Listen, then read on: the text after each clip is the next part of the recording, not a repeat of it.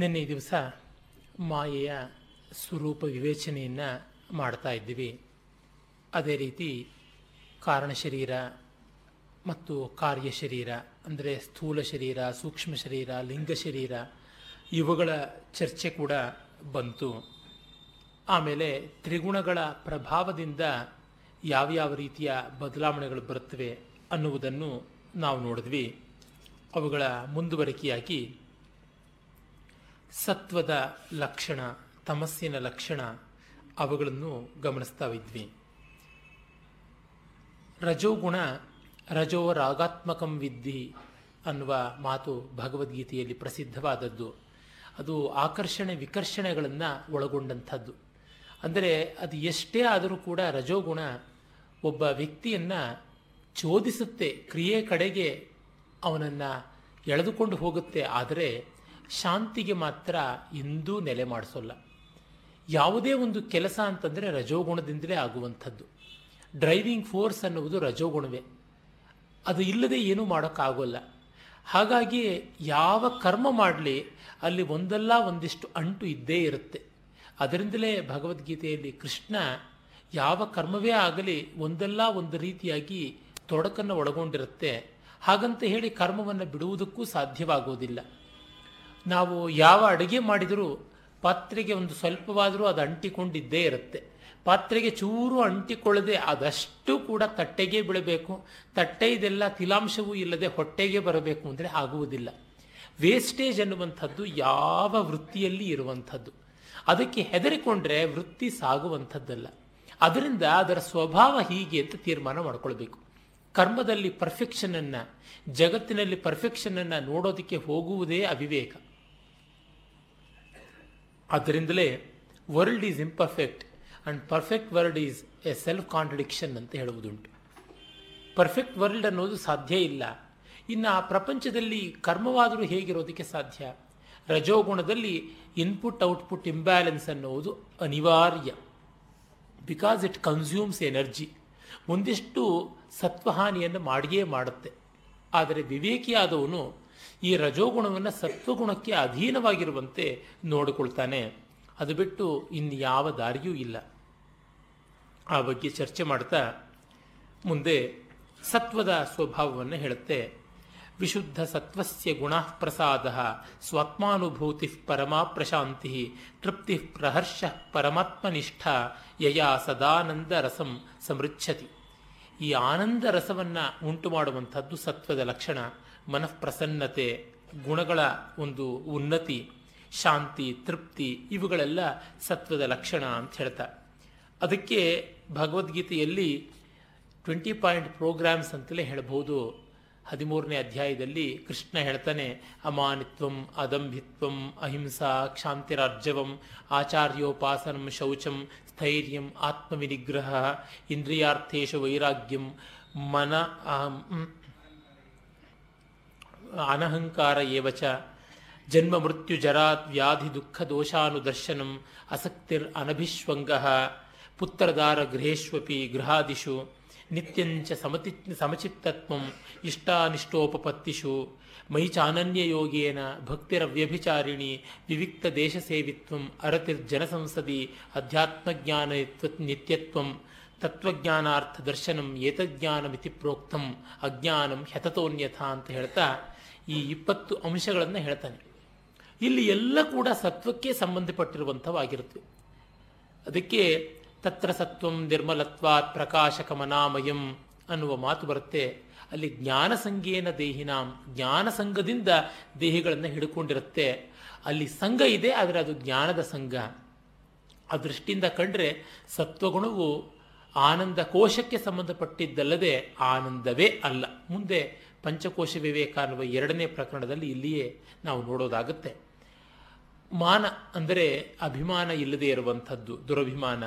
ದಂಭ ಅಂದರೆ ಬೂಟಾಟಿಕೆ, ತೋರಿಕೆ ಇಲ್ಲದೆ ಇರುವಂಥದ್ದು, ಹಿಂಸೆ ಇಲ್ಲದೆ ಇರುವಂಥದ್ದು, ಅಹಿಂಸಾ. ಕ್ಷಮಾಗುಣ ಅಂದರೆ ತಾಳ್ಮೆ, ಆರ್ಜವ, ರುಜುತ್ವ, ನೇರವಾದ ನಡವಳಿಕೆ, ಆಚಾರ್ಯೋಪಾಸನ. ಯಾವ ವಿಷಯದಲ್ಲಿ ಯಾರು ಹಿರಿಯರೋ ಅವರುಗಳನ್ನು ನಾವು ಅನುಸರಿಸಬೇಕು ಅನ್ನುವಂಥ ಒಂದು ಶ್ರದ್ಧಾ ಬುದ್ಧಿ, ಶುಚಿತ್ವ, ಸ್ಥೈರ್ಯ ಸ್ಥಿರವಾದಂತಹ ನಡವಳಿಕೆ, ಆತ್ಮವಿನಿಗ್ರಹ, ತನ್ನ ಮನೋಬುದ್ಧಿಗಳನ್ನು, ಶರೀರ ಇಂದ್ರಿಯಗಳನ್ನು ಹದ್ದುಬಸ್ತಿನಲ್ಲಿ ಇಟ್ಟುಕೊಳ್ಳುವಂಥದ್ದು. ಇಂದ್ರಿಯಗಳಿಗೆ ಪ್ರಲೋಭನೆಯನ್ನು ತಂದುಕೊಡುವ ವಸ್ತುಗಳ ಬಗ್ಗೆ ವೈರಾಗ್ಯ ಇರುವಂಥದ್ದು. ಹಾಗೆ ತಾನು ಮಾಡುವಂತಹ ಸತ್ಕಾರ್ಯಗಳ ಬಗ್ಗೆ ಅಭಿಮಾನ ಪಡೆದೇ ಇರುವಂಥದ್ದು. ಹುಟ್ಟು, ಸಾವು, ವಾರ್ಧಕ ಈ ರೀತಿಯಾದ ಬೇಕಾದಷ್ಟು ದುಃಖಾದಿಗಳ ದೋಷಗಳನ್ನು ಕಂಡು ತನ್ಮೂಲಕ ಈ ಉಪಾಧಿಗಳ ಬಗೆಗೆ ಅಭಿಮಾನವನ್ನು, ಆಸಕ್ತಿಯನ್ನು ಕಳ್ಕೊಳ್ಳುವಂಥದ್ದು. ಮತ್ತೆ ಮತ್ತೆ ಅವುಗಳ ದೋಷ ದರ್ಶನ ಮಾಡಬೇಕು ಅಂತ. ಇದೇನು ಬೇರೆಯವರ ದೋಷ ಕಾಣಬಾರದು ಅಂತಾರೆ, ಈ ವಿಷಯಗಳಲ್ಲಿ ದೋಷವನ್ನು ಕಾಣ್ತಾ ಇರುವಂಥದ್ದು ಅದು ಒಂದು ದುರ್ಬುದ್ಧಿ ಅಲ್ವಾ ಅಂತಂದರೆ, ಹಾಗಲ್ಲ. ಇವು ಎಲ್ಲ ಮತ್ತೆ ಮತ್ತೆ ನಮ್ಮನ್ನು ಬಂಧಿಸುತ್ತವೆ ಎನ್ನುವುದಷ್ಟೇ ಕಾರಣ. ಅಡಿಯಾಳಾಗದೆ ಏನನ್ನೂ ಮಾಡಬಹುದು. ಸ್ವಾಮಿ ವಿವೇಕಾನಂದರು ಯಾವಾಗಲೂ ಹುಕ್ಕಾ ಸೇರ್ತಾ ಇದ್ದರು ಅದನ್ನು ರಾಮಕೃಷ್ಣರ ಇನ್ನು ಕೆಲವರು ಶಿಷ್ಯರು ಬಂದು ನೋಡಿ, ನೀವು ತುಂಬ ಮೆಚ್ಕೋತೀರಾ? ನಿಮ್ಮ ನರೇನ್ ಹುಕ್ಕಾನ ಸೇತ್ತಾ ಇದ್ದಿದ್ದು ನಾವು ಕಂಡ್ವಿ ಅಂತ. ಅವನು ಬೆಂಕಿ ಯಾವುದನ್ನು ಜೀರ್ಣಿಸಿಕೊಳ್ಳಬಲ್ಲ. ನಿಮಗೆ ಅದೆಲ್ಲ ನಿಯಮಗಳಿವೆ, ಅವನಿಗಿಲ್ಲ ಅಂತ.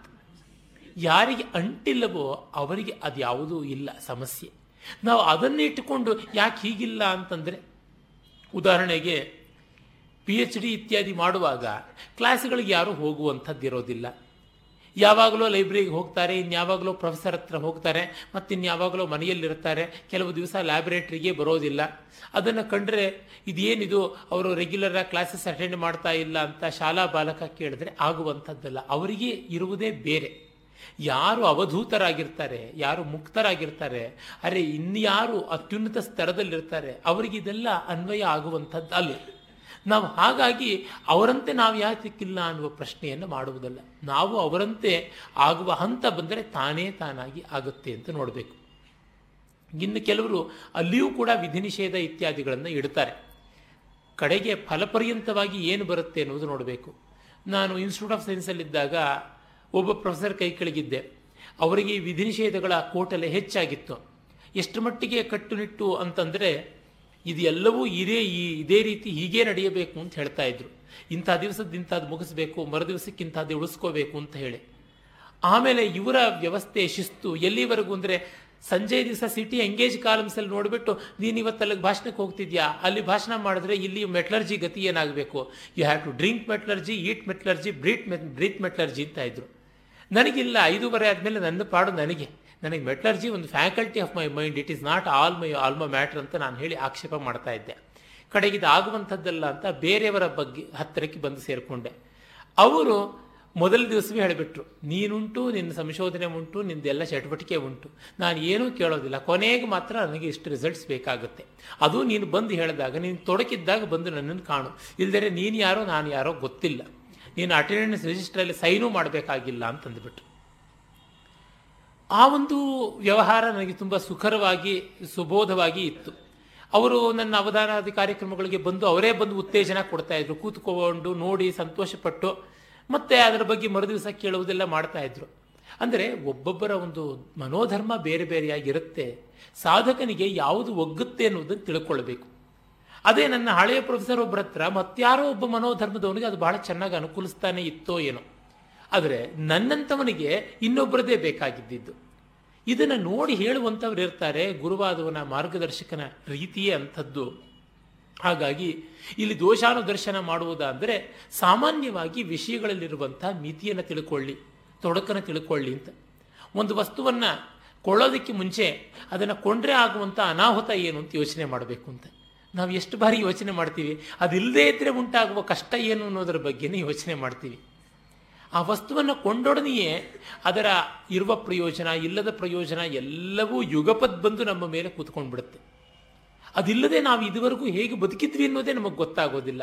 ಆ ರೀತಿಯಾಗುತ್ತೆ ಅದು ಮತ್ತೆ ಒಂದು ಸ್ವಲ್ಪ ಹೆಚ್ಚು ಕಡಿಮೆ ಆದ ತಕ್ಷಣವೇ ನಮ್ಮನ್ನು ಪ್ಯಾನಿಕ್ ಆಗಿ ಮಾಡಿಬಿಡುತ್ತೆ, ಉದ್ವಸ್ತರನ್ನಾಗಿಸಿಬಿಡುತ್ತೆ. ಅದನ್ನು ಇಲ್ಲಿ ಹೇಳ್ತಾ ಇರೋದು. ಮತ್ತೆ ಆಸಕ್ತಿ, ಅನಭಿಶ್ವಂಗ. ಅಭಿಶ್ವಂಗ ಅಂದರೆ ತುಂಬ ಅಟ್ಯಾಚ್ಡ್ ಆಗಿರುವಂಥದ್ದು. ಎರಡೂ ಅದೇ ಅರ್ಥ. ಅಭಿ ಪರಿಶ್ವಂಗ, ಅಭಿಶ್ವಂಗ ಅಂದರೆ ಅಪ್ಪಿಕೊಳ್ಳುವಂಥದ್ದು. ಅದು ಮನೆ, ಮಠ, ಮಡದಿ, ಗಂಡ ಇತ್ಯಾದಿಗಳ ಕಡೆಗೆ ತುಂಬ ಇರಬಾರದು ಅಂತ. ಅಂದರೆ ಏನು? ಇದನ್ನೆಲ್ಲ ಬಿಟ್ಟಿರಬೇಕೆ? ಲೋಕ ವ್ಯವಹಾರ ಇಲ್ಲದೆ, ಲೋಕ ಸಂಗ್ರಹ ಇಲ್ಲದೆ ಉದ್ಧಾರ ಅನ್ನುವುದು ಹೇಗೆ ಅಂದರೆ, ಇದು ಹೇಳ್ತಾ ಇರೋದು ಯಾರಿಗೆ? ಮತ್ತೆ ನಾವು ಯೋಚನೆ ಮಾಡಬೇಕು. ನಿತ್ಯಾನಿತ್ಯ ವಿವೇಕ ಬಂದು, ಇಹಾಮೂತ್ರ ಫಲಭೋಗ ವೈರಾಗ್ಯ ಬಂದು ಕೂತವನಿಗೆ ಹೇಳ್ತಾ ಇರುವ ಮಾತು. ನಾವು ನಮ್ಮ ಸ್ಥಿತಿಗೆ ವೇದಾಂತದ ಮೌಲ್ಯಗಳನ್ನು ಎಳೆದು ಕೂತ್ಕೊಂಡ್ರೆ ಪ್ರಯೋಜನವಾಗೋದಿಲ್ಲ. ಅದು ಅದಕ್ಕೆ ಮಾಡುವಂಥ ದೊಡ್ಡ ಅಪಚಾರ, ವಿಡಂಬನೆಯೇ ಸರಿ.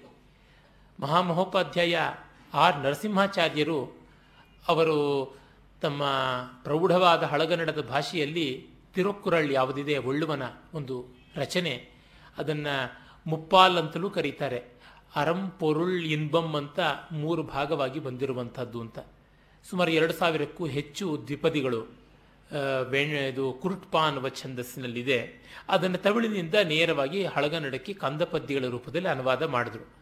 ಅದನ್ನು ಕೆಲವರು ತುಂಬ ಕಷ್ಟವಾಗಿದೆ ಅಂತಂದರೆ, ಆಗ ಅವರ ಹತ್ತಿರವೇ ಕೆಲಸ ಮಾಡ್ತಾ ಇದ್ದಂತಹ ತೋಗರ ನಂಜುಂಡೆ ಶಾಸ್ತ್ರಿಗಳೋ, ಕಡಬದ ನಂಜುಂಡೆ ಶಾಸ್ತ್ರಿಗಳು ಇರಬೇಕು. ಅವರು ಆ ಮಹಾವಿದ್ವಾಂಸರಿಗೆ ಅದಕ್ಕಿಂತ ಸುಲಭವಾಗಿ ಬರೆಯೋಕ್ಕಾಗೋದಿಲ್ಲ. ಅದನ್ನೇ ಕಷ್ಟ ಅಂದ್ಬಿಟ್ರೆ ಗತಿ ಏನು ಅಂತ ಹೇಳಿಬಿಟ್ಟಿದ್ನು ಬಹಳ ಪ್ರಸಿದ್ಧರಾದ ಗಾಯಕರಿದ್ದರು. ಗಾಯಕರ ಗಾಯಕ ಅಂತ ವಿಖ್ಯಾತಿಯನ್ನು ಹೊಂದಿದ್ದ ಉಸ್ತಾದ್ ಅಮೀರ್ ಖಾನ್ರು, ಇಂದೋರ್ ಘರಾನ ಅಂತ ಹೇಳುವಂಥ ಘರಾಣಿಯವರು. ಅವರ ಹಾಡನ್ನು ಸಾಮಾನ್ಯರಿಗೆ ಜೀರ್ಣಿಸಿಕೊಳ್ಳೋದು ಕಷ್ಟ ಅಂತ. ಅದಕ್ಕೆ ಭೀಮಸೇನ್ ಜೋಶಿ ಅವರು ಹೇಳೋರಂತೆ, ಅವರು ನಿಮಗಾಗಿ ಹಾಡ್ತಾ ಇಲ್ಲ, ನಮಗಾಗಿ ಹಾಡ್ತಾರೆ ನಾವು ನಿಮಗೋಸ್ಕರ ಹಾಡ್ತೀವಿ ಅಂತ. ಸೂರ್ಯನ ಬೆಳಕನ್ನು ಯಾರೂ ದಿಟ್ಟಿಸಿ ನೋಡೋಕ್ಕಾಗೋಲ್ಲ. ಚಂದ್ರನ ಮೂಲಕವಾಗಿ ನಾವು ನೋಡಬಹುದು. ಚಂದ್ರ ಸೂರ್ಯನ ಬೆಳಕನ್ನು ಪ್ರತಿಫಲಿಸ್ತಾನೆ. ಹಾಗಾಗಿ ಚಂದ್ರ ನಮಗೆ ದರ್ಶನೀಯನಾಗ್ತಾನೆ. ಸೂರ್ಯ ದುರ್ದರ್ಶನೀಯ. ಅಂದರೆ ಸೂರ್ಯ ಇಲ್ಲದೆ ಇರೋದಕ್ಕೆ ಸಾಧ್ಯವೇ? ಪರ್ಯಾಯವಾಗಿ ಬೇಕು.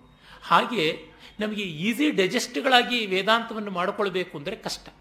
ಅದರಿಂದಲೇ ನಮಗೆ ಕರ್ಮ, ಭಕ್ತಿ, ಉಪಾಸನೆ ಇವುಗಳೆಲ್ಲ ಬಂದಿರುವಂಥದ್ದು ಅದಕ್ಕೆ ಬೇಕಾದಂತಹ ಪೂರ್ವ ಸಿದ್ಧತೆಯನ್ನು ಅರ್ಹತೆಯನ್ನು ಪಡ್ಕೊಳ್ಳೋದಕ್ಕೆ ಅಂತ. ಅದರಿಂದ ಮತ್ತೆ ಮತ್ತೆ ವೇದಾಂತದ ಅದರೊಳಗೂ ಈ ತುಂಬ ಪ್ರಖರವಾದಂತಹ ವೇದಾಂತದ ಒಂದು ಮನೋಧರ್ಮ ಅಂದರೆ ಶಾಂಕರ ವೇದಾಂತದಲ್ಲಿ ಕಾಣುತ್ತೆ.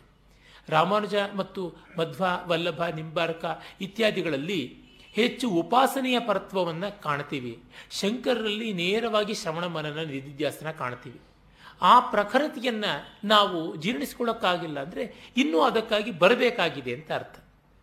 ಅದನ್ನು ಗಮನಿಸಿಕೊಳ್ಳೋದೇ ನಾವು ಆಕ್ಷೇಪಣೆ ಮಾಡೋದ್ರೊಳಗೆ ಅರ್ಥ ಕಾಣೋದಿಲ್ಲ. ನಿತ್ಯಂಚ ಸಮಚಿತ್ತತ್ವಂ ಇಷ್ಟ ಅನಿಷ್ಟೋಪಪತ್ತಿಷು ಇಷ್ಟ ಮತ್ತು ಅನಿಷ್ಟವಾದದ್ದು ಯಾವುದೂ ಬಂದರೂ ಒಂದು ಮಟ್ಟದ ಸಮಚಿತ್ತತ್ವವನ್ನು ಅಲ್ಲಿ ಇಟ್ಟುಕೊಳ್ಬೇಕು ನನಗೆ ಇಷ್ಟವಾದದ್ದೇ ಆಗಬೇಕು, ಅನಿಷ್ಟವಾದದ್ದು ಆಗಬಾರದು ಅನ್ನುವ ಆಗ್ರಹ ಕೂಡದು ಅಂತ. ಮತ್ತೆ ಅವ್ಯಯವಾಗಿ ಅನನ್ಯವಾಗಿ ಅವ್ಯಭಿಚಾರಣೆಯಾದ ಭಕ್ತಿ ಅಂದರೆ ಸಂಕರಗೊಳ್ಳದೆ ಏಕಾಗ್ರವಾದಂತಹ ಭಕ್ತಿ. ಅವ್ಯಭಿಚಾರಣಿ ಅಂತಂದರೆ ಯಾವುದೇ ಒಂದು ಡೈಲ್ಯೂಷನ್ಸು, ಯಾವುದೇ ಒಂದು ಕಂಟ್ಯಾಮಿನೇಷನ್ಸ್ ಇಲ್ಲದೆ ಇರುವಂಥ ಭಕ್ತಿ ಬೇಕು. ವಿವಿಕ್ತ ದೇಶ ಸೇವಿತ್ವ. ಲೋನ್ಲಿ ಆಗಿರೋದಲ್ಲ, ಅಲೋನ್ ಆಗಿರುವಂಥದ್ದು. ನನ್ನನ್ನು ಎಲ್ಲರೂ ಬಿಟ್ಟರೆ ನಾನು ಲೋನ್ಲಿ. ನಾನು ಎಲ್ಲರನ್ನು ಬಿಟ್ಟರೆ ಅಲೋನ್. ನಾನು ಒಂಟಿಯಾಗಿರುವುದ ಪ್ರಯತ್ನ ಪಡಬೇಕು. ಮತ್ತು ಅರತಿರ್ ಜನಸಂಸದಿ ಜನಸಮೂಹಕ್ಕೆ ಹೋಗುವುದಕ್ಕೆ ಇಷ್ಟಪಡಬಾರದು ಅಂತ. ಯಾಕೆ ಯಾವುದೋ ಒಂದು ಅಡ್ಡ ಮಾತು ಬರುತ್ತೆ, ಯಾವುದೋ ರೀತಿಯಲ್ಲಿ ಮೆಂಟಲ್ ಡಿಸ್ಟರ್ಬೆನ್ಸ್ ಉಂಟಾಗುತ್ತೆ. ಆ ಒಂದು ಮೆಂಟಲ್ ಡಿಸ್ಟರ್ಬೆನ್ಸ್ ಸಾಧಕರ ಸ್ಥಿತಿಯಲ್ಲಿ ಕಷ್ಟಕಾರಿಯಾದದ್ದು. ಸಿದ್ಧನಿಗೆ ಅವು ಯಾವುದೂ ಏನೂ ಮಾಡುವಂಥದ್ದಲ್ಲ, ಸಾಧಕನಿಗಾಗಿ ತಾನೇ ಇದೆಲ್ಲ ಹೇಳಿರುವಂಥದ್ದು ಅಧ್ಯಾತ್ಮ ಜ್ಞಾನ ನಿತ್ಯತ್ವ. ಅಧ್ಯಾತ್ಮ ಜ್ಞಾನದಲ್ಲಿ ನಿತ್ಯ ಬುದ್ಧಿ ಮತ್ತು ಅದನ್ನು ಸದಾ ಉಳಿಸಿಕೊಳ್ಳುವಂಥ ಬುದ್ಧಿ, ತತ್ವಜ್ಞಾನದ ಅರ್ಥದರ್ಶನದ ಕಡೆಗೆ ಮನಸ್ಸು. ಇದು ನಿಜವಾಗಿ ಸತ್ವಗುಣದಿಂದ ಆಗುವಂಥದ್ದು. ಜ್ಞಾನ ಸಂಘ ಅಂತ ಹೇಳಿದ್ನಲ್ಲ ಏತ ಜ್ಞಾನಮಿತಿ ಪ್ರೋಕ್ತಮ್ ಅಂತ ಗೀತಾಚಾರ್ಯ ನಮಗೆ ಕೊಡ್ತಾನೆ. ಅದೇ, ಉಳಿದವಕ್ಕೆ ಅಂಥ ಒಂದು ಸೌಕರ್ಯ ಇಲ್ಲ.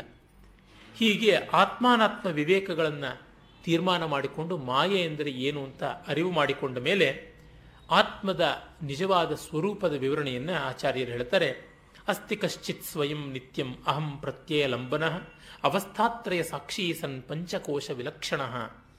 ಯೋ ವಿಜಾನಾತಿ ಸಕಲಂ ಜಗತ್ ಸ್ವಪ್ನ ಸುಷುಪ್ತಿಷು ಬುದ್ಧಿ ತದ್ವೃತ್ತಿ ಸದ್ಭಾವಂ ಅಭಾವಂ ಅಹಮಿತ್ಯವ್ಯ ಅಹಮಿ ಅಭಾವಂ ಅಹಮಿತ್ಯಯಂ ಯಃ ಪಶ್ಯತಿ ಸ್ವಯಂ ಸರ್ವಂ ಯಂ ನ ಪಶ್ಯತಿ ಕಶ್ಚನ. ಯಶ್ಚೇತಯತಿ ಬುದ್ಧ್ಯಾದಿ ನತು ಯಂ ಚೇತಯತ್ಯಯಂ. ಏನ ವಿಶ್ವಮಿದಂ ವ್ಯಾಪ್ತಂ ಎನ್ನ ವ್ಯಾಪ್ನೋತಿ ಕಿಂಚನ. ಅಭಾ, ಆ ಅಭಾರೂಪಮಿದಂ ಸರ್ವಂ ಎಂಭಾಂತಂ ಅನುಭಾತ್ಯಯಂ. ಅಂಥದ್ದು ಆತ್ಮಸ್ವರೂಪ ಅನ್ನುವ ಮಾತು ಬರುತ್ತೆ. ಏನಿದು? ಯಾವುದೋ ಒಂದು ನಿತ್ಯವಾಗಿ ಅಹಂ ಪ್ರತ್ಯಯ ನಾನು ನಾನು ಅನ್ನುವಂಥದ್ದು ಅವಸ್ಥಾತ್ರಯಗಳಿಗೆ, ಎಚ್ಚರ, ಕನಸು ತನಿನಿದ್ರೆ ಜಾಗೃತ್ ಸ್ವಪ್ಪ ಸುಷುಪ್ತಿಗಳಿಗೆ ಹಾಗೂ ಅನ್ನಮಯ, ಪ್ರಾಣಮಯ, ಮನೋಮಯ, ವಿಜ್ಞಾನಮಯ, ಆನಂದಮಯ ಕೋಶಗಳಿಗೆ ಸಾಕ್ಷಿಯಾಗಿ ವಿಲಕ್ಷಣವಾಗಿ ಇರುತ್ತೆ. ಅವಸ್ಥೆಗಳಿಗೆ ಸಾಕ್ಷಿಯಾಗಿ, ಕೋಶಗಳಿಗೆ ವಿಲಕ್ಷಣವಾಗಿ ಇರುವಂಥದ್ದು ಅಂತ. ಇದು ಒಂದು ಉಂಟು, ಅದು ಆತ್ಮ ಅಂತ. ಹೀಗೆ ಆತ್ಮವನ್ನು ನೇತಿರೂಪೇಣ ಹೇಳುವಂಥದ್ದಾಗುತ್ತೆ. ಆ ಅಹಂ ಅನ್ನುವಲ್ಲಿ ಇತಿರೂಪೇಣ ಎರಡೂ ರೂಪದಲ್ಲಿ ಹೇಳುವುದಾಗಿದೆ. ರಮಣ ಮಹರ್ಷಿಗಳ ಪ್ರಸಿದ್ಧವಾದ ಹೃದಯ ಗೀತೆಯಲ್ಲಿ, ಹೃದಯ ಕುಹರ ಮಧ್ಯೆ ಕೇವಲಂ ಬ್ರಹ್ಮ ಮಾತ್ರಂ ಅಹಮಹಮಿತಿ ಸಾಕ್ಷಾತ್ ಆತ್ಮರೂಪೇಣ ಭಾತಿ. ಹೃದಯ ವಿಷ ಮನಸಾಸ್ವಂ ಚಿನ್ವತ ಮಜ್ಜತ ವಾ ಪವನ ಚಲನ ರೋಧಾದ ಆತ್ಮನಿಷ್ಠೋ ಭವತ್ವಂ ಅನ್ನುವ ಮಾತು ಬರುತ್ತಲ್ಲ. ನಮ್ಮ ಅಂತರಂಗದಲ್ಲಿ ನಾನು ನಾನು ಅನ್ನುವ ಭಾವ ಯಾವುದಿದೆ ಅದು ಆತ್ಮ. ಅದಕ್ಕೆ ಇನ್ನೊಂದು ರೆಫರೆನ್ಸ್ ಇಲ್ಲ. ಅದಕ್ಕೆ ಅದೇ ರೆಫರೆನ್ಸ್ ಈಗ ನಾವು ಯಾವುದಾದ್ರೂ ಒಂದು ಮಾರ್ಕ್ಸ್ ಕಾರ್ಡ್ದು ಕಾಪಿ ಮಾಡಿಸ್ಬೇಕು ಟ್ರೂ ಕಾಪಿ ಆಗಬೇಕು, ಅದು ಫಾಲ್ಸ್ ಕಾಪಿ ಅಲ್ಲ ಅಂದರೆ ಗೆಜೆಟೆಡ್ ಆಫೀಸರ್ದು ಅಟೆಸ್ಟೇಷನ್ ಬೇಕು ಅಂತಾರೆ. ಅಟೆಸ್ಟ್ಮೆಂಟ್ ಮಾಡಿಸ್ಕೊಳ್ಳೋದಕ್ಕೆ ನಾವು ತೆಗೆದುಕೊಂಡು ಹೋಗ್ತೀವಿ. ಒರಿಜಿನಲ್ಗೆ ಯಾವುದು ಅಟೆಸ್ಟೇಷನ್ನು ಇಲ್ಲ. ಒರಿಜಿನಲ್ ಅದೇನೇ ಅಂತ ಅಲ್ಲಿಗೆ ಎಲ್ಲ ಪ್ರಮಾಣಗಳು ಮುಗಿಯುತ್ತದೆ. ಇದಕ್ಕೆ ಯಾವುದು? ಅದಕ್ಕೆ ಯಾವುದು ಅಂದರೆ ಈಗ ನಮ್ಮ ಅಳತೆಗೋಲುಗಳು ಉಂಟು. ನಾವು ಗಜಕಡ್ಡಿಗಳು, ಟೇಪ್ಗಳು, ಇಂಚುಪಟ್ಟಿಗಳು, ಮೀಟರ್ಗಳು ಎಲ್ಲ ಇಟ್ಕೊಂಡಿದ್ವಿ ಇವಕ್ಕೆಲ್ಲ ಯಾವುದು ಅಂದರೆ ಫ್ರಾನ್ಸ್ನಲ್ಲಿ ಎಂ ಕೆ ಎ ಸಿಸ್ಟಮ್ ಅಂತ ಇಂಗ್ಲೆಂಡಲ್ಲಿ ಮುಂಚೆ ಇದ್ದದ್ದು ಎಫ್ ಪಿ ಎಸ್ ಸಿಸ್ಟಮ್ ಅಂತ, ಈಗ ಆಮೇಲಿಂದ ಸಿ ಜಿ ಎಸ್ ಸಿಸ್ಟಮ್ ಅಂತ ಫ್ರಾನ್ಸ್ನಲ್ಲಿ ಶುರು ಆಗಿತ್ತು ಈಗ ಎಸ್ ಐ ಯೂನಿಟ್ಸ್ ಅಂತೆಲ್ಲ ಹೇಳ್ತಾರೆ. ಒಟ್ಟಿನಲ್ಲಿ ಮೀಟರ್ನ ಏನಂತ ಮಾಡ್ಕೊಂಡಿದ್ದಾರೆ? ಎಸ್ ಐ ಯೂನಿಟ್ಸಲ್ಲಿ ಮೀಟರ್ನ ಇಟ್ಕೊಂಡಿದ್ದಾರೆ. ಅಲ್ಲಿ ಏನಂತ? ಫ್ರಾನ್ಸ್ನಲ್ಲಿ, ಪ್ಯಾರಿಸ್ನಲ್ಲಿ ಒಂದು ಸ್ಟ್ಯಾಂಡರ್ಡ್ಸ್ನ ಸಂಸ್ಥೆ ಉಂಟು. ಅಲ್ಲಿ ಒಂದು ಇದರದು ಬಹಳ ಬೆಲೆ ಬಾಳುವಂಥ ಪ್ಲಾಟಿನಂ ಲೋಹದಲ್ಲಿ ಎರಡೂ ತುದಿಗಳಿಗೆ ಬಂಗಾರದ ಗ್ರಿಪ್ಪಿಂಗ್ಸ್ ಇರುವಂತಹ ಒಂದು ಅಳತೆಯ ಕಡ್ಡಿ ಇಟ್ಟಿದ್ದಾರೆ. ಒಂದು ಮೀಟರ್ ಅಂತ ಹೇಳಿಬಿಟ್ಟು. ಅದು ಪ್ರಮಾಣ. ಅದಕ್ಕೆ ಹೊಂದಾಣಿಕೆ ಆಗುವಂತೆ ಮಿಕ್ಕಿದ್ದೆಲ್ಲ ಇರುತ್ತೆ ಅಂತ ಹೇಳುವಂಥದ್ದು. ಅದು ಹೇಗಿರೋದಕ್ಕೆ ಸಾಧ್ಯ? ಅದಕ್ಕೆ ಕರೆಕ್ಟಾಗಿ ಹೊಂದಾಣಿಕೆ ಅಷ್ಟಿಷ್ಟಿದ್ದೇ ಇರುತ್ತೆ. ಆದರೂ ಪರವಾಗಿಲ್ಲ, ಬರುತ್ತೆ. ಅದಕ್ಕೆ ಯಾವುದು ಪ್ರಮಾಣ? ಪ್ಲಾಟಿನಮ್ನ ಅಳತೆಗೋಲು ಇದೆ. ಅದಕ್ಕೆ ಇನ್ಯಾವುದಾದ್ರೂ ಒಂದು ವಜ್ರದ ಅಳತೆಗೋಲು ಮಾಡೋಕ್ಕೆ ಸಾಧ್ಯವೇ? ವೈಢೂರ್ಯದ ಮಾಡೋಕ್ಕೆ ಸಾಧ್ಯವೇ? ಇಲ್ಲ. ಅಲ್ಲಿಗೆ ಮುಗಿಯಿತು ಪಾಪಗಳ ಪರಿಹಾರದ ಬಗ್ಗೆ ಕೂಡ ಹಾಗೆ ಹೇಳ್ತಾರೆ. ತಮಿಳಿನಲ್ಲಿ ಒಂದು ಗಾದೆಯೇ ಇದೆ. ಸಂಸ್ಕೃತದಲ್ಲಿಯೂ ಪ್ರಸಿದ್ಧ ಅನ್ಯಕ್ಷೇತ್ರೇ ಕೃತಂ ಪಾಪಂ ಪುಣ್ಯಕ್ಷೇತ್ರೇ ವಿನಶ್ಯತಿ. ಪುಣ್ಯಕ್ಷೇತ್ರೇ ಕೃತಂ ಪಾಪಂ ವಜ್ರಲೇಪಂ ವಜ್ರಲೇಪೋ ಭವಿಷ್ಯತಿ ಅಂತ.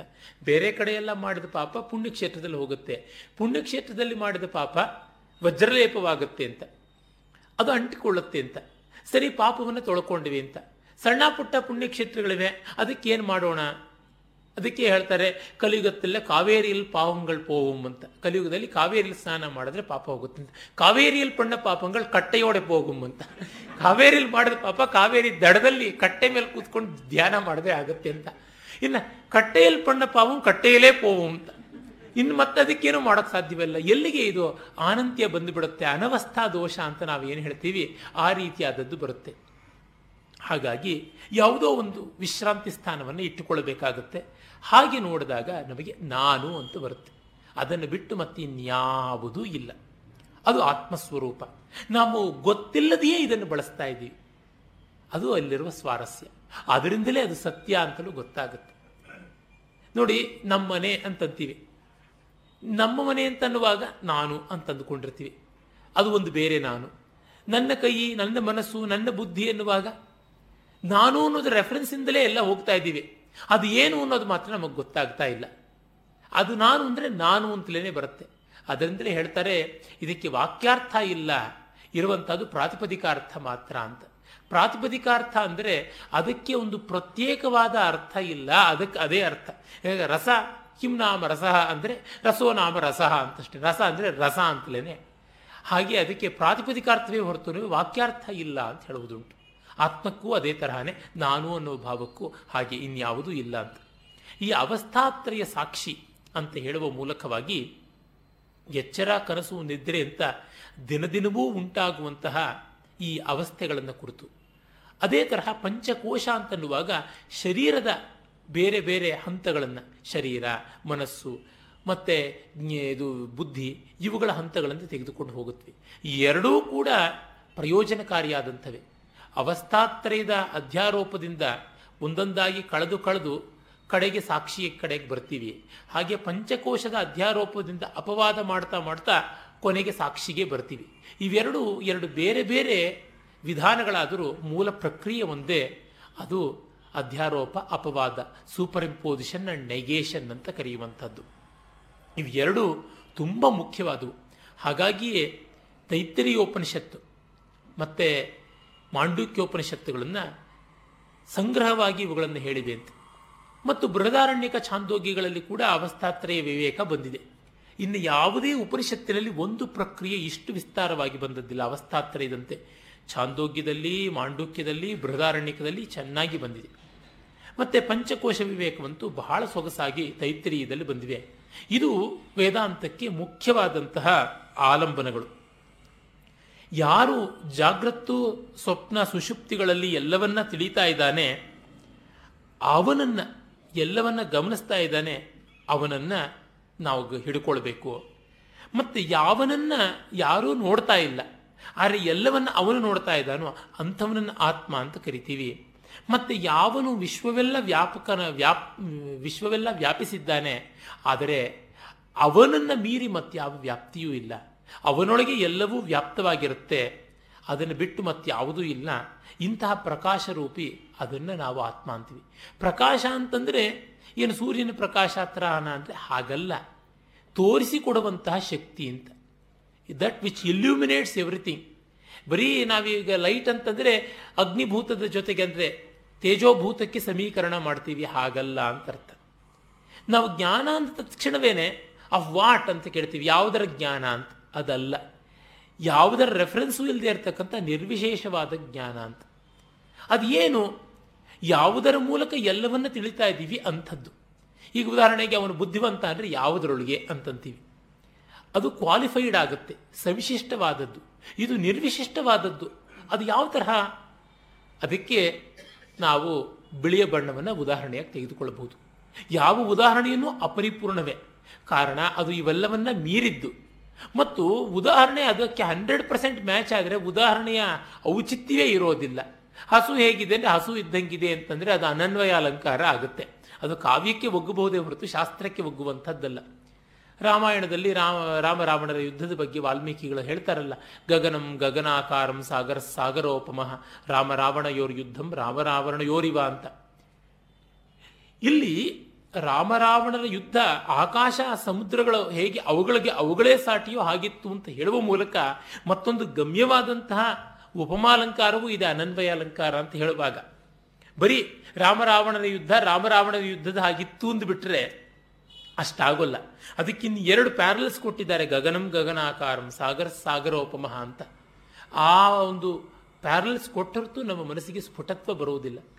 ಬಿಳಿಯ ಬಣ್ಣದ ಮೇಲೆ ಯಾವ ಬಣ್ಣವೂ ನಿಲ್ಲುತ್ತೆ. ಯಾವ ಬಣ್ಣವು ತನ್ನ ಸ್ವರೂಪದಲ್ಲಿ ತೋರಿಕೊಳ್ಳೋದಕ್ಕೆ ಕಾರಣ ಬಿಳಿಯ ಬಣ್ಣದಿಂದ. ಹಾಗೆ ಆತ್ಮವಸ್ತುವಿನ ಬೆಳಕಿನಲ್ಲಿ ಮಿಕ್ಕೆಲ್ಲವೂ ತಮ್ಮ ತಮ್ಮ ಸ್ವರೂಪದಲ್ಲಿ ತೋರ್ಕೊಳ್ಳುತ್ತೆ. ಆದರೆ ಆತ್ಮವಸ್ತು ಮಾತ್ರ ಇವುಗಳ ಬೆಳಕಿನಲ್ಲಿ ತೋರ್ಕೊಳ್ಳೋದಿಲ್ಲ. ಕಾರಣ ತಿಸರಾಲ್ ಒಪೇಕ್ ಅದು ಟ್ರಾನ್ಸ್ಪರೆಂಟ್ ಆದದ್ದು ಅನ್ನುವ ತಾತ್ಪರ್ಯ. ಇಂಥದ್ದನ್ನು ನಾವು ಆತ್ಮ ಅಂತಂದುಕೊಳ್ಬೇಕು. ಯಾವುದೂ ಇದಕ್ಕೆ ಮೀರಿ ಪ್ರಕಾಶವಿಲ್ಲ. ಈ ಪ್ರಕಾಶದಿಂದಲೇ ಎಲ್ಲ ಮುಂಡಕಾದಿಗಳಲ್ಲಿ ಬಹಳ ಪ್ರಸಿದ್ಧವಾಗಿರುವಂಥದ್ದು ತಾನೆ. ನ ತತ್ರ ಸೂರ್ಯೋ ಭಾತಿ ನ ಭಾತಿ ಚಂದ್ರಮ ನೇಮ ವಿದ್ಯುತೋ ಭಾಂತಿ ಕುತೋಯಮಗ್ನಿ ತಮೇವ ಭಾಂತಮನುಭಾತಿ ಸರ್ವಂ ಯಸ್ಯ ಭಾಸಾ ಸರ್ವಮಿದಂ ವಿಭಾತಿ. ಅದರ ಬೆಳಕಿನಿಂದ ಮತ್ತೆಲ್ಲವೂ ಬೆಳಗುತ್ತಾ ಇರುವಂಥದ್ದು. ಮಾಸ್ಟರ್ ಲ್ಯಾಂಪ್ ಅದರ ಮೂಲಕ ಇನ್ನೆಲ್ಲವೂ ಬೆಳಗುತ್ತಾ ಇದೆ. ಅದು ಬಿಟ್ಟು ಮತ್ತಿನ್ಯಾವುದೂ ಇಲ್ಲ. ಹೀಗಾಗಿ ಅದು ರೆಫರೆನ್ಸ್ ಆದರೆ ಆ ರೆಫರೆನ್ಸನ್ನು ಯಾವುದರ ಮೂಲಕ ತಿಳ್ಕೊಳ್ಳೋಕೆ ಸಾಧ್ಯ? ಅದರ ಮೂಲಕವೇ ತಿಳ್ಕೊಳ್ಳೋದಕ್ಕೆ ಸಾಧ್ಯ ಮತ್ತಿನ್ನೇನು ಬೇರೆ ದಾರಿಯೇ ಇಲ್ಲ. ಅದು ಹೇಗೆ? ಅದರಿಂದ ಅದನ್ನೇ ತಿಳ್ಕೊಳ್ಳೋದು. ಅದು ಜ್ಞಾನ ಸ್ವರೂಪವೇ ಆಗಿದ್ದರಿಂದ ಸಾಧ್ಯ ಉಂಟು ಅಂತ. ಅಂದರೆ ಎಲ್ಲವನ್ನ ನೋಡುವಂಥ ಕಣ್ಣು ತನ್ನನ್ನು ಹೇಗೆ ನೋಡಿಕೊಳ್ಳಬಲ್ಲದು? ಸಾಧ್ಯ ಇಲ್ಲವಲ್ಲ? ಬೇರೆ ಇನ್ಯಾವುದಾದರೂ ಬೇಕಾಗುತ್ತಲ್ಲ ಅಂತಂದರೆ ಇಲ್ಲಿ ನಾವು ಹೇಳ್ತೀವಿ, ಎಲ್ಲನ್ನೂ ಎಲ್ಲವನ್ನೂ ಕಣ್ಣು ನೋಡ್ತಾ ಇಲ್ಲ. ಕಣ್ಣಿಗೆ ಚೈತನ್ಯ ಕೊಡುವಂಥದ್ದು ಎಲ್ಲವನ್ನು ನೋಡ್ತಾ ಇದೆ. ಬರಿಯ ಕಣ್ಣನ್ನು ತೆಗೆದು ಕತ್ತರಿಸಿಟ್ಬಿಟ್ರೆ ಅದು ಏನಾದರೂ ನೋಡುತ್ತಾ? ಸಾಧ್ಯ ಇಲ್ಲ. ಅಷ್ಟೇಕೆ, ಅಪ್ಪಟ ಕತ್ತಲೆಯಲ್ಲಿ ಅದು ಏನನ್ನು ನೋಡೋದಕ್ಕೆ ಸಾಧ್ಯವಾಗುತ್ತೆ? ಆದರೆ, ಕತ್ತಲೆ ಇದು ಅಂತ ಕಣ್ಣಿಗೆ ತಿಳಿಸುವುದು ಈ ಆತ್ಮಜ್ಯೋತಿಯ ಬೆಳಕೆ ಮತ್ತಿನ್ಯಾವುದೂ ಅಲ್ಲ. ಕತ್ತಲೆ ಮೇಲೆ ಯಾವ ಬೆಳಕನ್ನು ಹಾಕೋದಿಕ್ಕೆ ಸಾಧ್ಯ? ಅದಕ್ಕೆ ಇರುವಂಥದ್ದು ಒಳಗಿನ ಚೈತನ್ಯದ ಬೆಳಕೆ ಕತ್ತಲೆಯನ್ನು ತೋರಿಸಬೇಕು. ಅದರಿಂದ ನಾವು ತಿಳ್ಕೊಳ್ಬಹುದು ಅಷ್ಟೇ. ಅಂದರೆ ಇದನ್ನು ನಾವು ಕೃತ್ವಾ ಚಿಂತೆ ಮುಂದುವರೆದು ಮತ್ತೆ ಹಿಂದೆ ಬರುವ ಮೂಲಕವಾಗಿ ತಿಳ್ಕೊಳ್ಬಹುದು ಪ್ರತ್ಯಭಿಜ್ಞೆಯಿಂದ ಅನ್ನುವಂಥದ್ದು ಆಚಾರ್ಯರ ಅಭಿಪ್ರಾಯ. ಇಂಥ ಆತ್ಮವಸ್ತು ನ ಜಾಯತೆ, ನೋ ಮ್ರಿಯತೆ, ನ ವರ್ಧತೆ, ನ ಕ್ಷೀಯತೆ, ನೋ ವಿಕರೋತಿ ನಿತ್ಯ. ಈ ಷಡ್ ವಿಕಾರಗಳು ಅಂತ ಏನು ಹೇಳ್ತೀವಿ, ಅವು ಯಾವುದೂ ಈ ಆತ್ಮಕ್ಕೆ ಇಲ್ಲ. ಅಸ್ತಿ ಜಾಯತೆ, ವರ್ಧತೆ ಪರಿಣಮತಿ, ಉಪಚೀಯತೆ, ಮ್ರಿಯತೆ ಅಂತ ಅನ್ನುವುದು ಉಂಟು. ಅಥವಾ ಜೀರಿಯತೆ ಅಂತ ಹೇಳ್ಬೋದು. ಹಾಗಿಟ್ಕೊಂಡ್ರೆ ಆಸ್ತಿ ಬಿಟ್ಬಿಡೋಣ. ಅಂದರೆ ಹುಟ್ಟುತ್ತೆ, ಜಾಯತೆ, ವರ್ಧತೆ, ಬೆಳೆಯುತ್ತೆ, ಪರಿಣಮತೆ ಬದಲಾಯಿಸುತ್ತೆ, ಮತ್ತೆ ತಿರ್ಗ ಉಪಚೀಯತೆ ತುಂಬಿಕೊಳ್ಳುತ್ತೆ, ಮತ್ತೆ ತಿರ್ಗ ಅದು ಜೀರ್ಯತೆ ಮುಪ್ಪಾಗುತ್ತೆ, ಮತ್ತೆ ಮ್ರಿಯತೆ ಸಾಯುತ್ತೆ. ಈ ತರಹ ಆರು ವಿಕಾರಗಳಿವೆ. ಈ ಆರು ವಿಕಾರಗಳಿಲ್ಲದೆ ಕೇವಲ ಅಸ್ಥಿ ಮಾತ್ರವಾಗಿ ಇರುವಂಥದ್ದು ಆತ್ಮವಸ್ತು. ಅದಕ್ಕಿನ್ಯಾವ ಬೇರೆ ರೀತಿಯಲ್ಲೂ ಇಲ್ಲ. ಹಾಗಾಗಿ ನಮಗೆ ನಾನು ಅನ್ನೋ ಭಾವಕ್ಕೆ ಏನಾದರೂ ಮುಪ್ಪು ಬಂತ, ಏನಾದರೂ ಬಳಲಿಕೆ ಬಂತ ಇಲ್ಲವಲ್ಲ. ಅದ್ಯಾಕೆ ಆಶೆಗೆ ಬರೋದಿಲ್ಲ ಇನ್ನು ಅಷ್ಟು ದೂರ ಯಾತಕ್ಕೆ ಹೋಗುವಂಥದ್ದು. ಅದಕ್ಕೆ ಭರ್ತೃಹರಿಯ ವೈರಾಗ್ಯ ಶತಕದಲ್ಲಿ ಬರುತ್ತೆ. ನಿವೃತ್ತ ಭೋಗೇಚ್ಛ ಪುರುಷ ಬಹುವಾನೋಪಿ ಗಲಿತಃ ಸುಖ ಪಡಬೇಕು ಅನ್ನೋ ಬೈಕೆ ತಗ್ಗಿ ಹೋಯಿತು. ಯಾಕೆ? ತಿನ್ನೋಕ್ಕಾಗೋದಿಲ್ಲ, ಕುಡಿಯೋಕ್ಕಾಗೋದಿಲ್ಲ ನಿಂತ್ಕೊಳ್ಳೋಕ್ಕಾಗೋಲ್ಲ ಕೂತ್ಕೊಳ್ಳೋಕ್ಕಾಗೋದಿಲ್ಲ ಚೆನ್ನಾಗಿರುವಂಥ ಹಾಡನ್ನು ಕೇಳೋದಕ್ಕೆ ತಾಳ್ಮೆ ಇಲ್ಲ. ಒಳ್ಳೆಯ ಸಿನಿಮಾ ನೋಡೋದಕ್ಕೆ ಕಣ್ಣುಗಳು ಮುಚ್ಚಿಕೊಂಡು ಹೋಗುತ್ತವೆ. ಯಾರ ಜೊತೆನಾದ್ರು ಮಾತಾಡೋಣ ಅಂದರೆ ಅವ್ರು ಯಾರು ಅನ್ನೋದೇನೆ ಮರ್ತೋಗ್ಬಿಡುತ್ತೆ ಮಾತನಾಡೋದಕ್ಕೆ ಬಾಯಲ್ಲಿಯೇ ಹಲ್ಲುಗಳಿಲ್ಲದೆ ಉಚ್ಚಾರಣೆ ಸರಿ ಇಲ್ಲ, ಜೊಲ್ಲು ಬರುತ್ತೆ, ಈ ಥರ ಸ್ಥಿತಿಯಾಗಿದೆ. ಸಮಾನ ಸ್ವರ್ಯಾತ ಸಪತಿ ಸುಹೃದೋ ಜೀವಿತ ಸಮಾಹ. ಬದುಕಿಗೆ ಬದುಕಾಗಿದ್ದಂಥ ಸ್ನೇಹಿತರೆಲ್ಲ ಹೊರಟೇ ಹೋಗ್ಬಿಟ್ರು. ಸಮಾನಾನಿ ವ್ಯತೀತಾನಿ ನವಾನಿನ ಸಮಾನಿಮೆ ಆತ್ಮಾನ ಮನುಷೋಚಾಮಿ ಸಾರ್ಥಭ್ರಷ್ಟ ಇವಾಧ್ವಗ ಅಂತ ಒಂದು ಮಾತು ಉಂಟು. ನನ್ನ ಸಮಾನರು ಹೊರಟೋಗ್ಬಿಟ್ರು. ಇನ್ನು ಇರೋರು ಈಗ ಸಮಾನರಲ್ಲ. ಹಾಗಾಗಿ ಸಾರ್ಥ ಅಂದರೆ ಕ್ಯಾರವಾನ್, ಅವರವ್ರ ಗುಂಪಿನ ಕ್ಯಾರವಾನ್ಗಳಿರ್ತವಲ್ಲ ಆ ಸಾರ್ಥವಾಹಗಳಲ್ಲಿ ಸಾರ್ಥವಾಹರು ಕ್ಯಾರವಾನ್ ಲೀಡರ್ಸು ಸಾರ್ಥಗಳಲ್ಲಿ ನಮ್ಮ ಸಾರ್ಥವನ್ನು ಕಳ್ಕೊಂಡು ಒಂಟಿಯಾದಂಥ ಪ್ರಯಾಣಿಕನ ತರಹ ನಾನು ಆಗಿಬಿಟ್ಟೆ ಅಂತ ಒಬ್ಬ ಹೇಳ್ಕೊಳ್ತಾರೆ. ಹಾಗೆ ಸಮಾನ ಸ್ವರ್ಯಾತ ಸಪ್ರತಿ ಸುಹೃದೋ ಜೀವಿತ ಸಮಾಹ. ಶನೈರ್ ಎಷ್ಟ್ಯುತ್ಥಾನಂ ಮೆಲ್ಲಗೆ ಅದು ದೊಣ್ಣೆ ಹಿಡ್ಕೊಂಡು ಹೇಳುವಂಥದ್ದು ಘನ ತಿಮಿರ ರುದ್ಧೇಚ ನಯನೆ. ದಟ್ಟವಾಗಿ ಕತ್ತಲೆ ಕವಿದಂಥ ಕಣ್ಣುಗಳು. ಅಹೋ, ದುಷ್ಟಕ್ಕಾಯ. ತದಪಿ ಮರಣಾಪಾಯ ಚಕಿತ. ಹಾಗಿದ್ರೂ ಈ ಕೆಟ್ಟ ಶರೀರ ಸಾವು ಅಂದರೆ ಹೆದರ್ಕೊಳ್ಳುತ್ತಲ್ಲ ಅಂತ ಹೇಳ್ಬಿಟ್ಟಿದ್ವಿ ಬಯಕೆಗೆ ಅಷ್ಟು ತೀವ್ರತೆ ಉಂಟು. ನಾವು ಶರೀರದ ಜೊತೆಗೆ ಅಷ್ಟು ಅಂಟಿಕೊಂಡಿರೋದ್ರಿಂದ. ಈ ಶರೀರಕ್ಕೆ ಬಂದಿರೋ ಮುಪ್ಪು ನಮ್ಮ ನಾನು ಅನ್ನುವ ಭಾವಕ್ಕೆ ಇಲ್ವಲ್ಲ. ಹಾಗೆ ನಾನು ಅನ್ನೋ ಭಾವಕ್ಕೆ ಸಾವು ಇಲ್ವಲ್ಲ. ಯಾಕೆಂತಂದರೆ ನಾವು ಹೋದ ಮೇಲೂ ಕೂಡ ಬೇರೆಯವರು ನಮ್ಮ ರೆಫರೆನ್ಸನ್ನು ಇಡ್ತಾನೆ ಇರ್ತಾರೆ. ಅದು ಶರೀರದ ರೆಫರೆನ್ಸ್ ಅಲ್ಲವಾಗಿರುತ್ತೆ. ನಮ್ಮ ಚೈತನ್ಯದ ರೆಫರೆನ್ಸೇ ಆಗಿರುತ್ತೆ. ಅದನ್ನು ಕುರಿತು ನ ಜಾಯತೆ, ನೋ ನವರ್ಧತೆ ನಕ್ಷೀಯತೆ ನ ವಿಕರೋತಿ. ಅದು ಬದಲಾವಣೆಯನ್ನು ಹೊಂದಿಲ್ಲ. ವಿಲೀನ ಮಾನೇಪಿ ವಿಲೀಯಮಾನೇಪಿ ವಪುಷ್ಯ ಮುಷ್ಮಿನ್. ಈ ಶರೀರದಲ್ಲಿ ಅದು ಕರಗಿ ಹೋಗುವಂತೆ ಕಂಡರೂ ಈ ಶರೀರದ ಜೊತೆಗೆ ದಗ್ಧವಾಗಿಯೋ ಅಥವಾ ನಿಕ್ಷಿಪ್ತವಾಗಿ ಹೂಳಲ್ಪಟ್ಟೋ ಸುಡಲ್ಪಟ್ಟೋ ಇಲ್ಲ ಅಂತ ಅನಿಸಿದ್ರೂ ನಲೀಯತೆ ಕುಂಭೈವಾಂಬರಂ ಸ್ವಯಂ. ಸೊಗಸಾದ ದೃಷ್ಟಾಂತ. ಮಡಕೆ, ಅದರ ಒಳಗಡೆ ಇರುವಂಥ ಸ್ಪೇಸ್ ಅದನ್ನು ಘಟಾಕಾಶ ಅಂತ ಕರಿತೀವಿ. ಘಟ ಭಗ್ನವಾದರೆ, ಪುಡಿ ಪುಡಿ ಆದರೆ ಧ್ವಂಸವಾದರೆ, ಅದರೊಳಗಿದ್ದ ಆಕಾಶ ಸ್ಪೇಸ್ ಕೂಡ ಧ್ವಂಸವಾಯಿತೆ ಇಲ್ಲ. ಘಟ ಹೋದರೆ ಘಟಾಕಾಶ ಮಹಾಕಾಶದ ಜೊತೆಗೆ ಸೇರಿಕೊಂಡ್ಬಿಡ್ತು ಅದಕ್ಕೆ ಪ್ರತ್ಯೇಕವಾದಂತಹ ಅನಸ್ತಿತ್ವ ಅಂತ ಇಲ್ಲ. ಅದು ಹೇಗೆ ಸಾಧ್ಯವ? ಆತ್ಮವಸ್ತು ಎಲ್ಲೆಲ್ಲಿಯೂ ವ್ಯಾಪಕವಾಗಿದ್ದಾಗ ಈ ಶರೀರ ಅನ್ನುವಂಥ ಕವಚ ಹೋದ ತಕ್ಷಣ ಅದು ಇಲ್ಲ ಅಂತ ಹೇಳೋದಕ್ಕೆ ಸಾಧ್ಯ ಇಲ್ಲ. ಅದು ಮಿಕ್ಕ ಕಡೆಗೆ ಸೇರಿ ಹೋಯ್ತಷ್ಟೇನೆ ಅಂತ. ಒಂದು ಹನಿ ಅಲೆಯಿಂದ ಮೇಲಕ್ಕೆ ಚಿಮ್ಮಿ ಬಂದದ್ದು, ಮತ್ತೆ ಸಮುದ್ರಕ್ಕೆ ಬಿದ್ದರೆ ಹನಿ ಇಲ್ಲವಾಯ್ತೆ, ಎಲ್ಲವೂ ಆಯಿತು ಅಂತ ಹೇಳಬೇಕಷ್ಟೇ ಹೊರತು ಮತ್ತಿನ್ಯಾವುದೂ ಇಲ್ಲ. ಪ್ರಕೃತಿ ವಿಕೃತಿ ಭಿನ್ನ, ಶುದ್ಧ ಬೋಧ ಸ್ವಭಾವ, ಸದ ಸದಿದ ಸದಸದಿದಮಶೇಷಂ ಭಾಸಯನ್ ನಿರ್ವಿಶೇಷ ವಿಲಸತಿ ಪರಮಾತ್ಮ ಜಾಗೃದಾದಿಶ್ವವಸ್ಥಾ ಸ್ವಹಮಹಮಿತಿ ಸಾಕ್ಷಾತ್ ಸಾಕ್ಷಿರೂಪೇಣ ಬುದ್ಧೇಹೇ. ಪ್ರಕೃತಿ ವಿಕೃತಿ ಇವು ಎರಡಕ್ಕಿಂತಲೂ ಭಿನ್ನವಾದದ್ದು ಅಂತ. ಪ್ರಕೃತಿ ಅಂತಂದರೆ ಪಂಚಭೂತಗಳಿಂದ ಆಗಿರುವಂಥದ್ದು, ಯಾವುದೇ ಒಂದು ಅಸ್ತಿತ್ವ.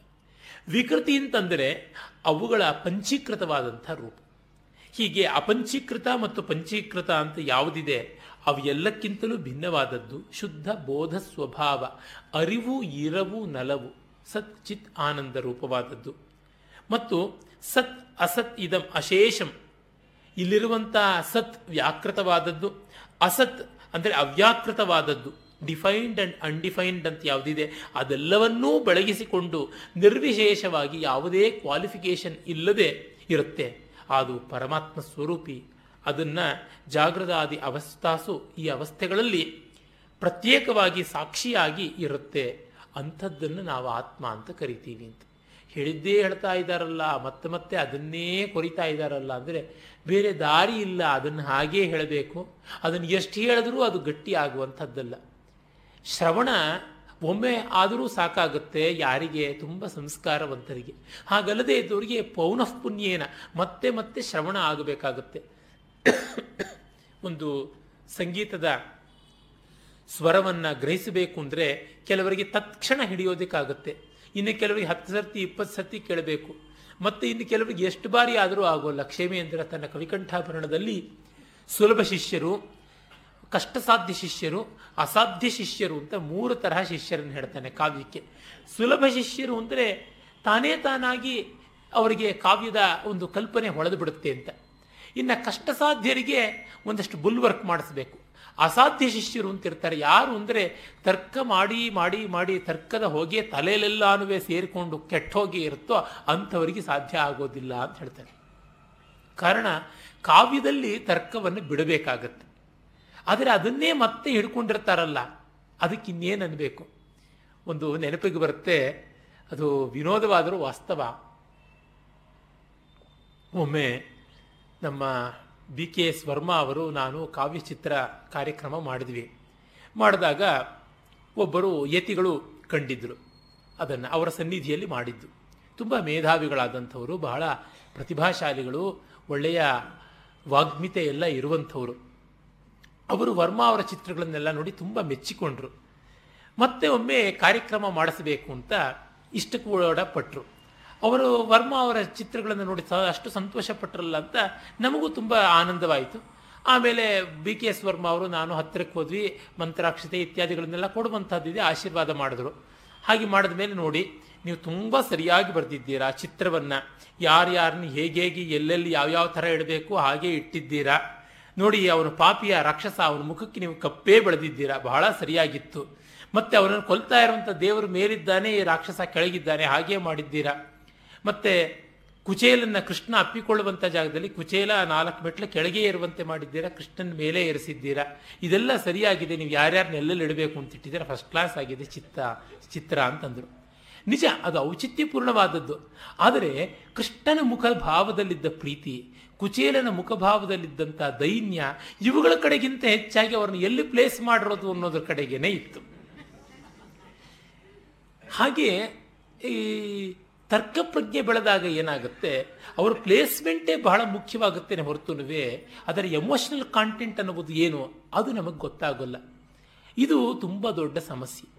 ಕಾವ್ಯದಲ್ಲಿ ಭಾವಪ್ರಪಂಚಕ್ಕೆ ಮುಖ್ಯವೇ ಬೆಲೆ? ತರ್ಕ ಪ್ರಪಂಚದಲ್ಲಿ ಇರುವಂಥದ್ದು ಭಾವಕ್ಕಲ್ಲ, ಭವಕ್ಕೆ. ಈಗ ಕೃಷ್ಣ, ಸ್ಮರಗರಲ ಖಂಡನಂ ಮಮಶಿರಸಿ ಮಂಡನಂ ಅಂತ ರಾಧೆಗೆಲ್ಲ ಹೇಳದ ಅಂತ ಗೀತಗೋವಿಂದದಲ್ಲಿ ನಾವು ಕೇಳಿದ್ದೀವಿ. ನನ್ನ ತಲೆ ಮನ್ಮಥನ ವಿಷದಿಂದ ಅದು ತುಂಬ ತುಂಬ ಪಿತ್ತ ನೆತ್ತಿಗೇರದಂತೆ ಆಗಿ ಕೆಟ್ಟ ಹೋಗಿದೆ ನಿನ್ನ ಕಾಲು ನನ್ನ ತಲೆ ಮೇಲೆ ಬಂದು ಇಡಲ್ಪಟ್ಟಾಗ ಮಾತ್ರ ನಂಜು ಏರಿರುವಂಥ ಈ ತಲೆಗೆ ಪಿತ್ತ ನೆತ್ತಿಗೇರದಂತೆ ಆ ವಿಯೋಗದ ಮನ್ಮಥನ ನಂಜು ನೆತ್ತಿಗೇರಿದೆ, ಅದು ಇಳಿಯುತ್ತೆ ಅಂತ ಅನ್ನುವಂಥ ಮಾತು ಬರೆದುಬಿಟ್ಟ ಜಯದೇವ. ಆಮೇಲೆ ಇದು ಪರಮಾತ್ಮನ ಬಾಯಿಂದ ಇಂಥ ಮಾತೆ ಯಕ್ಕಶ್ಚಿತ್ ರಾಧೆ ಅಥವಾ ಯಾಕಾಚಿತ್ ವ್ಯಾಕರಣ ಶುದ್ಧವಾಗಿ ಹೇಳಬೇಕಾದ್ರೆ. ಅವಳು ಬಂದುಬಿಟ್ಟು ಕೃಷ್ಣನ ಒದಿಯೋದು ಅಂದರೆ ಏನರ್ಥ ತಪ್ಪು ತಪ್ಪು ಅಂತ ಹೇಳಿ ಹೊಡೆದಾಕ್ಬಿಟ್ನಂತೆ. ಆಮೇಲೆ ನೋಡಿದ್ರೆ ಕೃಷ್ಣ ಅದನ್ನು ಬಂದು ಇದು ಸರಿಯಾಗಿದೆ ಅಂತ ತಿದ್ದಿ ಹೋಗಿದ್ದ ಅಂತ ಕಥೆ ಉಂಟು. ಅಷ್ಟೇಕೆ ಆಂಧ್ರದ ರಂಗಭೂಮಿಯಲ್ಲಿ ಅಸಮಾನವಾದಂಥ ಸ್ತ್ರೀ ವೇಷಧಾರಿ ಅಂತ ಪ್ರಸಿದ್ಧಿಯನ್ನು ಪಡೆದ ಸ್ಥಾನಂ ನರಸಿಂಹರಾವ್ ಅಂತ ಒಬ್ಬರು ಕಲಾವಿದರಿದ್ದರು ಅವರದು ಕೃಷ್ಣ ತುಲಾಭಾರ ಅತ್ಯಂತ ಪ್ರಸಿದ್ಧವಾದ ನಾಟಕ. ಅದರೊಳಗೆ ಇವರು ಸತ್ಯಭಾಮೆ ಮತ್ತು ಕೂಚಿಪುಡಿ ಭಾಗವತ ಮೇಳದಿಂದ ಬಂದಂತಹ ವೇದಾಂತಂ ರಘುರಾಮಯ್ಯ ಅಂತ ಇವರ ಸ್ಥಾನಂ ನರಸಿಂಹರಾವ್ ಅವರ ಶಿಷ್ಯರು.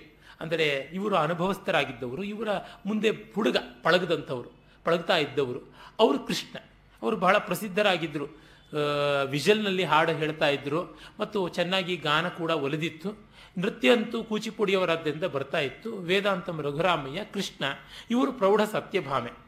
ಒಂದು ಸಂದರ್ಭ ಬರುತ್ತೆ ಆ ಸಂದರ್ಭದಲ್ಲಿ ಕೃಷ್ಣನ ಒಂದು ಸಾನ್ನಿಧ್ಯಕ್ಕೆ ರುಕ್ಮಿಣಿ ಬಂದು, ನನ್ನ ಮನೆಯಲ್ಲಿ ನಾಳೆ ದಿವಸ ಹುಟ್ಟಿದ ಹಬ್ಬ, ನೀನು ಬರಬೇಕು ಅಂತ ಕರೀತಾಳೆ. ಆ ತಕ್ಷಣವೇ ಸತ್ಯಭಾಮೆ ಅಲ್ಲಿಗೆ ಬಂದುಬಿಟ್ಟು, ಇಲ್ಲ ಇಲ್ಲ, ನಾಳೆ ನಮ್ಮ ಮನೆಯಲ್ಲಿ ಮೆಟ್ಟಿದ ಹಬ್ಬ, ಅದಕ್ಕೆ ಬರಬೇಕು ಅಂತಾಳೆ. ಇದು ಹುಟ್ಟಿದ ಹಬ್ಬ ಕೇಳಿದ್ದೀವಿ, ಮೆಟ್ಟಿದ ಹಬ್ಬ ಕೇಳಿಲ್ವಲ್ಲ ಅಂದರೆ ದುಡ್ಡಿದ್ದವ್ರಿಗೆ ಎಲ್ಲ ದಿವಸವೂ ಹಬ್ಬವೇನೆ. ರುಕ್ಮಿಣಿ ಹುಟ್ಟಿದ್ದಾದ್ರೆ ನಾವು ಅತ್ತೆ ಮನೆ ಹೊಸಲು ಮೆಟ್ಟಿದ ಹಬ್ಬ ನಾಳೆ, ಅದಕ್ಕೋಸ್ಕರ ಅಲ್ಲಿಗೆ ಬರಬೇಕು ಕೃಷ್ಣ ಅಂತ ಹೇಳ್ಬಿಟ್ಟು. ಹೀಗೆ ತಗಾದೆ ಕಡೆಗೆ ಕೃಷ್ಣ ರುಕ್ಮಿಣಿ ಮನೆಗೇನೆ ಹೋಗ್ತಾನೆ. ಅದಕ್ಕೆ ಸತ್ಯಭಾಮೆ ಕೋಪ ಬರುತ್ತೆ. ನಾರದ ಬಂದು ಅದಕ್ಕೆ ಏನಮ್ಮ ಯೋಚನೆ ಮಾಡ್ತೀಯ? ಪುಣ್ಯಕ ವ್ರತ ಅಂತ ಮಾಡು. ಅದು ಪತಿ ಪ್ರಣಯ ಸಿದ್ಧಿಗಾಗಿ ಮಾಡುವ ಪತಿದಾನ ವ್ರತ ಅಂತ ನಿಮಗೆ ಕಥೆ ಗೊತ್ತೇ ಇದೆ. ಈ ನಾಟಕವನ್ನು ನೋಡೋದಕ್ಕೆ ಅಂತ ಆಂಧ್ರದಲ್ಲಿ ಆ ಕಾಲದ ಮಹಾಪ್ರಸಿದ್ಧ ಶತಾವಧಾನಿಗಳಾಗಿದ್ದ ವೇಲೂರಿ ಶಿವರಾಮ ಶಾಸ್ತ್ರಿ ಎನ್ನುವರು ಬಂದರು. ಅವರು ಹತ್ತೊಂಬತ್ತನೇ ವಯಸ್ಸಿಗೆ ಸಂಪೂರ್ಣ ಶತಾವಧಾನ ಮಾಡಿ ಒಂದು ರೀತಿ ವಿಜಯ ಭೇರಿಯನ್ನು ದಿಗ್ದಿಶಾಂತಗಳಲ್ಲಿ ಮೊಳಗಿಸಿದಂಥವರು. ಅವರು ಸೈಡ್ ವಿಂಗಲ್ಲಿ ಕೂತಿದ್ರಂತೆ. ಅವರು ಸಕಲ ವ್ಯಾಸಂಗದಲ್ಲಿ ನಿಸ್ಸೀಮರು ಅನೇಕ ಭಾಷೆಗಳು ಬರ್ತಾ ಇತ್ತು. ಬಹುಶಾಸ್ತ್ರ ಪಾರಿಣರು ಎಲ್ಲಕ್ಕಿಂತ ವೇದಾಂತ ತತ್ವ ಸಂಪನ್ನರಾಗಿದ್ದವರು. ಅವರು ಹೇಳ್ಕೊಳ್ತಾರೆ ಹತ್ತೊಂಬತ್ತನೇ ವಯಸ್ಸಿನಲ್ಲಿ ತಿರುಪತಿ ವೆಂಕಟೇಶ ಕವಿಧೀರುಲ ಶಿಷ್ಯುಡ ನಾದುಪೇರು ವೇಲೂರಿ ಶಿವರಾಮ ಶಾಸ್ತ್ರೀಯನಿ ಲೋಕಮು ವಾಕುನುನ್ ಅಢ್ಯಮಯಿನ ವ್ಯಾಕರಣಮು ಮಾದು ಸೊಮ್ಮು. ವ್ಯಾಕರಣ ನಮ್ಮ ಸಂಪತ್ತು. ಅಧಿಕಾರಮು ಕಾವ್ಯ ಪುರಾಣ ನಾಟಕಾಕರ ಮೂಲ ಇನ್ನು ಅಧಿಕಾರ ಕಾವ್ಯ ನಾಟಕ ಪುರಾಣ ಇನ್ಯಾವ ಶಾಸ್ತ್ರ ಇರಲಿ ಅಲ್ಲಿ? ಮತ್ತು ಅಖಂಡಮುಗ ಚೆಯ್ಯಜಾಲದು ಶತಾವಧಾನಮುನ್. ಯಾವ ರೀತಿ ತೊಡಕು ಇಲ್ಲದೆ ಲೀಲಾಜಾಲವಾಗಿ ಶತಾವಧಾನವನ್ನು ಮಾಡಬಲ್ಲವು ಅಂತ. ಅದು ಅವರು ನಡೆಸಿಕೊಂಡಂಥವ್ರು. ಹಾಗಾಗಿ ಅಂಥ ವಿದ್ವಾಂಸರು ಅಭಿನಯ ಮಾಡೋದು ಇವರಿಗೂ ಸಂತೋಷ. ಸೈಡ್ ಹಿಂಗಲ್ಲಿ ಕೂತಿದ್ದಾರೆ. ಈ ಸಂದರ್ಭ ಬಂದಿದೆ. ರುಕ್ಮಿಣಿ ಸತ್ಯಭಾಮೆಯರು ಕೃಷ್ಣನ್ನು ಎಳೆದಾಡುವಂಥದ್ದು. ರುಕ್ಮಿಣಿ ಜೊತೆಗೆ ಕೃಷ್ಣ ಮಾತಾಡ್ತಾ ಇದ್ದಾನೆ. ಇವಳಿಗೆ ಕೋಪವೋ ಕೋಪ ಸತ್ಯಭಾಮೆಗೆ. ಕೃಷ್ಣ ಇಟ್ಟು ರಮ್ಮು, ಅಂತ ಇವಳು ಏನೋ ಹೇಳ್ತಾಳೆ, ಈ ಕಡೆಗೆ ಬಾ ಅಂತ. ಕೃಷ್ಣ ತಿರುಗ್ತಾ ಇಲ್ಲ. ಆಗ ವೇಲೂರು ಶಿವರಾಮ ಶಾಸ್ತ್ರಿಯವರ ಸೈಡ್ ವಿಂಗಿಂದ ತಲೆಯಿಂದ ಹೂವ ಕಿತ್ಕೊಂಡು ಹೊಡಿ ಕೃಷ್ಣನಿಗೆ ಅಂತ. ತಲೆಯಲ್ಲಿ ಒಂದು ಚೆಂಡು ಹೂವ ಮುಡ್ಕೊಂಡಿದ್ರು. ತೆಗೆದು ಹೊಡೆದ್ರು, ಪಟ್ ಅಂತ ಕೃಷ್ಣನಿಗೆ ಬೆಚ್ಚಿ ಬಿತ್ತು. ಏಮೇಮಿ ಸತ್ಯಭಾಮ ಅಂತಂದ್ರೆ ಪ್ರೇಕ್ಷಕರಲ್ಲಿ ಒಬ್ಬರು ಮಡಿವಂತರು, ಅಪಚಾರ ಅಪಚಾರ ಅಂತ ಎದ್ದು ನಿಂತ್ಕೊಂಡು ಬಿಟ್ರಂತೆ ಪರಮಾತ್ಮನಿಗೆ ತಾನು ಮುಡಿದ ಹೂವಿಂದ ಹೊಡೆಯಬಹುದಾ ಇವಳು ಅಂತ. ಆ ಗೋದಾದೇವಿ ಶೂಡಿ ಕುಡುತ್ತ ನಾಚಿಯಾರ್ ಮುಡಿದು ಹೂಗಳನ್ನು ಕೂದಲು ಸಮೇತ ಕೊಟ್ಲು ಪರಮಾತ್ಮನಿಗೆ. ಅದನ್ನು ಇವರು ಮರೆತು ಬಿಟ್ಟಿದ್ದಾರೆ. ಇವರು ಯಾರೋ ಮಹಾ ಛಾಂದಸರು ತಾರ್ಕಿಕರು ಪಾಪ ಅನ್ಸುತ್ತೆ. ಈ ಥರ ಮಾಡಿದ್ದು ತುಂಬಾ ಅಪಚಾರ ಅಂತ. ನಾಟಕ ನಿಂತೆ ಹೋಗ್ಬಿಡ್ತು. ಆಗ ರಸಿಕರಾದ ಪ್ರೇಕ್ಷಕರಿಗೆ ಕೂಡ ಈ ತರ ಸಂದರ್ಭದಲ್ಲಿ ಏನು ಸನ್ ಕುತೂಹಲ, ಏನಾಯ್ತು ತಗಾದೆ ತಿಳ್ಕೊಳ್ಬೇಕು ಅಂತಲೂ ಇತ್ತು. ಅವರೆಲ್ಲ ಈ ಕಾಲದವರ ಥರ ಅಸಹನೀಯರಲ್ಲ. ನೇರವಾಗಿ ಆಗಲಿ, ಏನದು ಅಂತ. ಇವರು ಎಲ್ಲಾದರೂ ಉಂಟೆ, ಕೃಷ್ಣನ ಸತ್ಯಭಾಮೆ ಹೊಡೆಯೋದು ನೋಡ್ರೆ ಈಗಲೇ ಫೈಸಲಾಗಬೇಕು ಅಂತ. ಆ ತಕ್ಷಣ ಸ್ಥಾನ ನರಸಿಂಹರಾವು, ನನ್ನದೇನು ತಪ್ಪಿಲ್ಲ ಮಹಾ ವಿದ್ವಾಂಸರಾದ ವೇಲೂರಿ ಶಿವರಾಮ ಶಾಸ್ತ್ರಿಗಳು ಹಾಗೆ ಹೇಳಿದ್ರು, ನಾನು ಹೊಡೆದೆ ಅಂತ. ಆಗ ವೇಲೂರಿ ಶಿವರಾಮ ಶಾಸ್ತ್ರಿಗಳು ಏಮಯ್ಯ ತಿಮ್ಮನ ಕವಿದಿ ಪಾರಿಜಾತಾಪರಂ ಚದಿವನಾಭ ಅಂತ ಕೇಳಿದ್ರಂತೆ. ಅವ್ರು ಇಲ್ಲ ಅಂದ್ರಂತೆ, ಹಾಗಿದ್ರೆ ಮೊದಲು ಎದ್ದೋಗು ನಿನಗೆ ಅರ್ಹತೆಯೇ ಇಲ್ಲ ನಾಟಕ ನೋಡೋದಕ್ಕೆ ಅಂತ. ಅಲ್ಲಿ ಕೃಷ್ಣನ ಕೈನಲ್ಲಿ ಇವನು ತಿಮ್ಮನ ಕವಿ, ಮಹಾಭಕ್ತ, ವಿದ್ವಾಂಸ, ಕೃಷ್ಣದೇವರಾಯನ ಆಸ್ಥಾನದ ಅಷ್ಟದಿಗ್ಗಜಗಳಲ್ಲಿ ಒಗ್ಗ, ಒಬ್ಬ ಅವನು ಹೇಳ್ತಾನೆ, ಕೃಷ್ಣನ ಬಾಯಿನಲ್ಲಿ ಹೇಳಿಸ್ತಾನೆ, ಸತ್ಯಭಾಮೆಯನ್ನು ಪಾರಿಜಾತ ತನಗೆ ಕೊಡಲಿಲ್ಲ, ರುಕ್ಮಿಣಿಗೆ ಕೊಟ್ಬಿಟ್ಟ ಅನ್ನೋ ಕೋಪದಿಂದ ಮುನಿದಿದ್ದಾಗ ಸಮಾಧಾನ ಮಾಡೋದಕ್ಕೆ ಕೃಷ್ಣ ಕಾಲಿಗೆ ಬೀಳ್ತಾನೆ. ಬಿದ್ದಾಗ ಒದಿತಾಳೆ ಅವಳು. ಆ ಒದ್ದಾಗ ಕೃಷ್ಣ ಹೇಳುವ ಮಾತು ನಾನು ಭವದೀಯ ದಾಸುನಿ, ಮನಂಬುನ ನೆಯ್ಯಪು ಕಿಂಕಪೂನಿ ತಾಚಿನ ಅದಿನಾಕು ಮನ್ನನಯ್ಯ ನಿನ್ನ ದಾಸ ಅಂತ ಮೊದಲೇ ತೀರ್ಮಾನ ಆಗಿದೆ ಅಂತ ನನ್ನ ಒದ್ರೂ ಒಂದು ಸೌಭಾಗ್ಯ ಅಂತ ಅಂದುಕೊಳ್ಳೋದು, ಅದು ನನಗೆ ಮನ್ನಣೆನೆ. ಅದರೊಳಗೇನು ಹೊಸ್ತೇನಲ್ಲ ಆದರೆ ಚೆಲ್ವಗು ನೀ ಪದಪಲ್ಲವಂಬು ಮತ್ತನು ಪುಲಕಗ್ರ ಕಂಟಕ ವಿತಾನಮು ತಾಕಿನ ನುಚ್ಚು ನಂಚುನೇ ನನಯದ ಆದರೆ ಮೃದುವಾದ ನಿನ್ನ ಪಾದಗಳು ನನ್ನ ತಲೆಗೆ ತಾಕ್ಬಿಟ್ವಲ್ಲ ನಿನ್ನ ಪಾದಸ್ಪರ್ಶದಿಂದ ತಲೆ ರೋಮಾಂಚಿತವಾಗಿ ಮುಳ್ಳಂದಿ ಆಗಿ ಚುಚ್ಚೂಪಾಗಿ ಆಗ್ಬಿಡ್ತು, ತಲೆ ಕೂದಲು. ಆ ಮುಳ್ಳಂದಿಯ ಮುಳ್ಳಿದ್ದಂತೆ ಆ ನಿನ್ನ ಕೋಮಲ ಕಾಲುಗಳು ಈ ಒಂದು ತಲೆ ಕೂದಲಿಗೆ ತಗುಲಿ, ನಿನ್ನ ಕಾಲಿಗೆಷ್ಟು ನೋವಾಯಿತು ಅಂತ ನನಗೆ ಸಂಕಟ ಆಗ್ತಾ ಇದೆ. ಹಾಗಾಗಿ ಅಲ್ಕಮಾನವುಕದ ಇಕನೈನ ಅರಾಳ ಕುಂತಲ. ಹಾಗಾಗಿ ಕುಟಿಲ ಕುಂತಲೆ, ಇನ್ನಾದರೂ ಕೋಪ ಬಿಡೋದಿಲ್ವೇ ಅಂತ ಕೇಳದ ಅಂತ. ಇದು ದಕ್ಷಿಣ ನಾಯಕನ ಲಕ್ಷಣ ಅಂತ. ಕಾವ್ಯದ ಲಕ್ಷಣ ನ್ಯಾಯ ಈ ತರಹ. ಅಲ್ಲಿ ಹೋಗ್ಬಿಟ್ಟು ಇದು ಅಪಚಾರ, ಇದು ಉಪಚಾರ ಅಂತಂದರೆ ನಡೆಯುವಂಥದ್ದು ಅಲ್ಲ. ಹೀಗೆ ತಾರ್ಕಿಕ ಪ್ರಸಂಗಗಳಲ್ಲಿ ಬರುವಂಥದ್ದು ಕಾವ್ಯಕ್ಕೆ ಅಲ್ಲ ಅಂತ ಹೇಳಿದುವಂತಲ್ಲ. ಅದೇ ರೀತಿ ಅಸಾಧ್ಯ ಶಿಷ್ಯರು ಕೆಲವರು ಇರ್ತಾರೆ, ಅವರಿಗೆ ಮತ್ತೆ ಮತ್ತೆ ಆವೃತ್ತಿ ಮಾಡ್ತಲೇ ಇರಬೇಕು. ಆವೃತ್ತಿ ಸರ್ವಶಾಸ್ತ್ರಾಣ ಬೋಧಾದಪಿ ಗರಿಯಸಿ ಅಂತ ಹೇಳೋದುಂಟು. ಎಲ್ಲ ಶಾಸ್ತ್ರಗಳಿಗೆ ಆವೃತ್ತಿ ಮಾಡೋದು ಅದನ್ನು ತಿಳ್ಕೊಳ್ಳೋದಕ್ಕಿಂತ ಹೆಚ್ಚು ಚೆನ್ನಾಗಿರುವಂಥದ್ದು ಅಂತ. ಅದಕ್ಕಾಗಿ ಮತ್ತೆ ಮತ್ತೆ ಹೇಳುವುದಾಗುತ್ತೆ. ಇನ್ನೊಂದು ಕಾರಣವೂ ಉಂಟು. ಅಷ್ಟು ಅಬ್ಸ್ಟ್ರಾಕ್ಟ್ ಆಗಿರೋದನ್ನು ಗ್ರಹಿಸಿಕೊಳ್ಳಬೇಕು ಅಂದರೆ ಮತ್ತೆ ಮತ್ತೆ ಅದನ್ನು ನೋಡಿ ಮನದಟ್ಟು ಮಾಡಿಕೊಳ್ತಾ ಇರಬೇಕು ಅಂತ. ಈಗ ಬಂಧ ಯಾತಕ್ಕೆ ಬಂತು ಅಂತ. ಆ ಬಳಿಕ ಮೋಕ್ಷ ಅಂದರೆ ಏನು? ಎಂಥ ದರ್ಶನವಾದರೂ ಐದು ಅಂಶಗಳನ್ನು ಹೇಳಬೇಕಲ್ಲ. ಬಂಧ, ಜಗತ್ತು, ಜೀವ, ಈಶ್ವರ, ಬಂಧ, ಮೋಕ್ಷ. ಈ ಐದನ್ನು ಹೇಳಬೇಕು. ಈ ಐದನ್ನು ಒಪ್ಪಿದ್ದೀನಿ ಅಂತಲಾದರೂ ಹೇಳಬೇಕು ಅಥವಾ ಒಪ್ಪಿಲ್ಲ ಅಂತಲಾದರೂ ಹೇಳಬೇಕು. ಒಪ್ಪಿದ್ದರೆ ಯಾಕೆ, ಒಪ್ಪಿಲ್ಲದಿದ್ದರೆ ಯಾಕೆ? ಇದನ್ನೂ ಹೇಳಬೇಕು. ಸಕಾರಣವಾಗಿ ಇವುಗಳ ಅಂಗೀಕಾರ, ಅನಂಗೀಕಾರವನ್ನು ಹೇಳದೆ ಒಂದು ದರ್ಶನದ ಪೂರ್ಣತೆ ಅನ್ನೋದು ಬರೋಲ್ಲ. ಅಲ್ಲಿ ಮೊದಲಿಗೆ ನೋಡಿದ್ರೆ ಜಗತ್ತು ಪಂಚಭೌತಿಕವಾದದ್ದು, ಅದರ ವಿವರಗಳನ್ನು ಮೊದಲೇ ಕೊಟ್ಟಿದ್ದಾಗಿದೆ. ಈಶ್ವರನನ್ನ ಕುರಿತು ಈತ ಮಾಯಾ ಶಕ್ತಿಯಿಂದ ಆ ಪರವಸ್ತುವೇ ಬ್ರಹ್ಮವೇ ಈಶ್ವರ ಅಂತ ಅನಿಸ್ಕೊಳ್ತಾನೆ ಅಂತ ಅದು ಬಂತು. ಜೀವದ ಸ್ವರೂಪವನ್ನು ಅದನ್ನು ಕೂಡ ಹೇಳಿದ್ದ ಆಗಿದೆ. ಸ್ಥೂಲ, ಸೂಕ್ಷ್ಮ, ಲಿಂಗ ಇತ್ಯಾದಿ ಶರೀರ ರೂಪದಿಂದ. ಈಗ ಬಂಧ ಮತ್ತು ಮೋಕ್ಷಗಳು ಅವುಗಳ ಬಗ್ಗೆ ಹೇಳಬೇಕು. ಬಂಧ ಅಂದರೆ ಏನು? ಬಂಧ ಬಂದಿದ್ದು ಅಜ್ಞಾನದಿಂದಲೇ, ಅಥವಾ ಅಜ್ಞಾನವೇ ಬಂಧ, ಅದನ್ನು ಹೇಳ್ತಾರೆ. ಅತ್ರಾನಾತ್ಮನ್ಯಹಮಿತಿ ಮತಿರ್ ಬಂಧ ಯೇಷೋಸ್ಯ ಪುಂಸಃ ಪ್ರಾಪ್ತೋಜ್ಞಾನಾತ್ ಜನನ ಮರಣ ಕ್ಲೇಶ ಸಂಪಾತ ಹೇತು ಏನೈವಾಯಂ ವಪುರಿದಂ ಅಸತ್ ಸತ್ಯಮಿತ್ಯಾತ್ಮ ಬುದ್ಧ್ಯ ಪುಷ್ಯತ್ಯುಕ್ಷತ್ಯವತಿ ವಿಷಯೈ ತಂತುಭಿ ಕೋಶಕೃದ್ವತ್. ಆತ್ಮಬುದ್ಧಿ ಇದ್ದ ಇಲ್ಲದೆ ಅನಾತ್ಮ ಬುದ್ಧಿ ಮಾಡಿಕೊಳ್ಳುವುದೇ ಬಂಧ. ಬಂಧ ಬಂದದ್ದೇ ಅನಾತ್ಮ ಬುದ್ಧಿ ವ್ಯವಹಾರದಿಂದ. ಇದೇ ಹುಟ್ಟು ಸಾವು ಮೊದಲಾದ ಎಲ್ಲ ಕ್ಲೇಶಗಳಿಗೂ ಕಾರಣವಾಗಿರುವಂಥದ್ದು. ಯಾವ ತರಹ ರೇಷ್ಮೆಯ ಹುಳ ತನ್ನ ಸುತ್ತಲೂ ತಾನೇ ಗೂಡನ್ನು ಸುತ್ತಿಕೊಂಡು ತಾನು ಬಂಧನದಲ್ಲಿದ್ದೀನಿ ಎನ್ನುವ ಸ್ಥಿತಿಗೆ ಬರುತ್ತೋ ಆ ರೀತಿಯಾಗಿ ಇವನೇ ಅಜ್ಞಾನದಿಂದ ಮಾಡಿಕೊಂಡಿದ್ದಾನೆ ಅಂತ. ಆಯಿತು, ಬಹಳ ಒಳ್ಳೆಯದು ಇದಕ್ಕಿರುವ ಮುಖ್ಯವಾದ ಆಕ್ಷೇಪ, ಈ ಅಜ್ಞಾನ ಯಾವಾಗ ಬಂತು? ಅದಕ್ಕೆ ಇರುವುದು ಒಂದೇ ಉತ್ತರ, ಅನಾದಿ ಅಂತ. ಏನಿದು ಅನಾದಿ ಎನ್ನುವುದು ಜಾರಿಕೆಯ ಹಾರಿಕೆಯ ಮಾತಲ್ವ? ಇಲ್ಲ, ಎಲ್ಲ ದರ್ಶನಗಳವರು, ನೀವು ಬೆಟರ್ ಆಲ್ಟರ್ನೇಟಿವ್ ಅಂತ ಏನನ್ನೂ ಕೊಡೋಕೆ ಸಾಧ್ಯ ಇಲ್ಲ.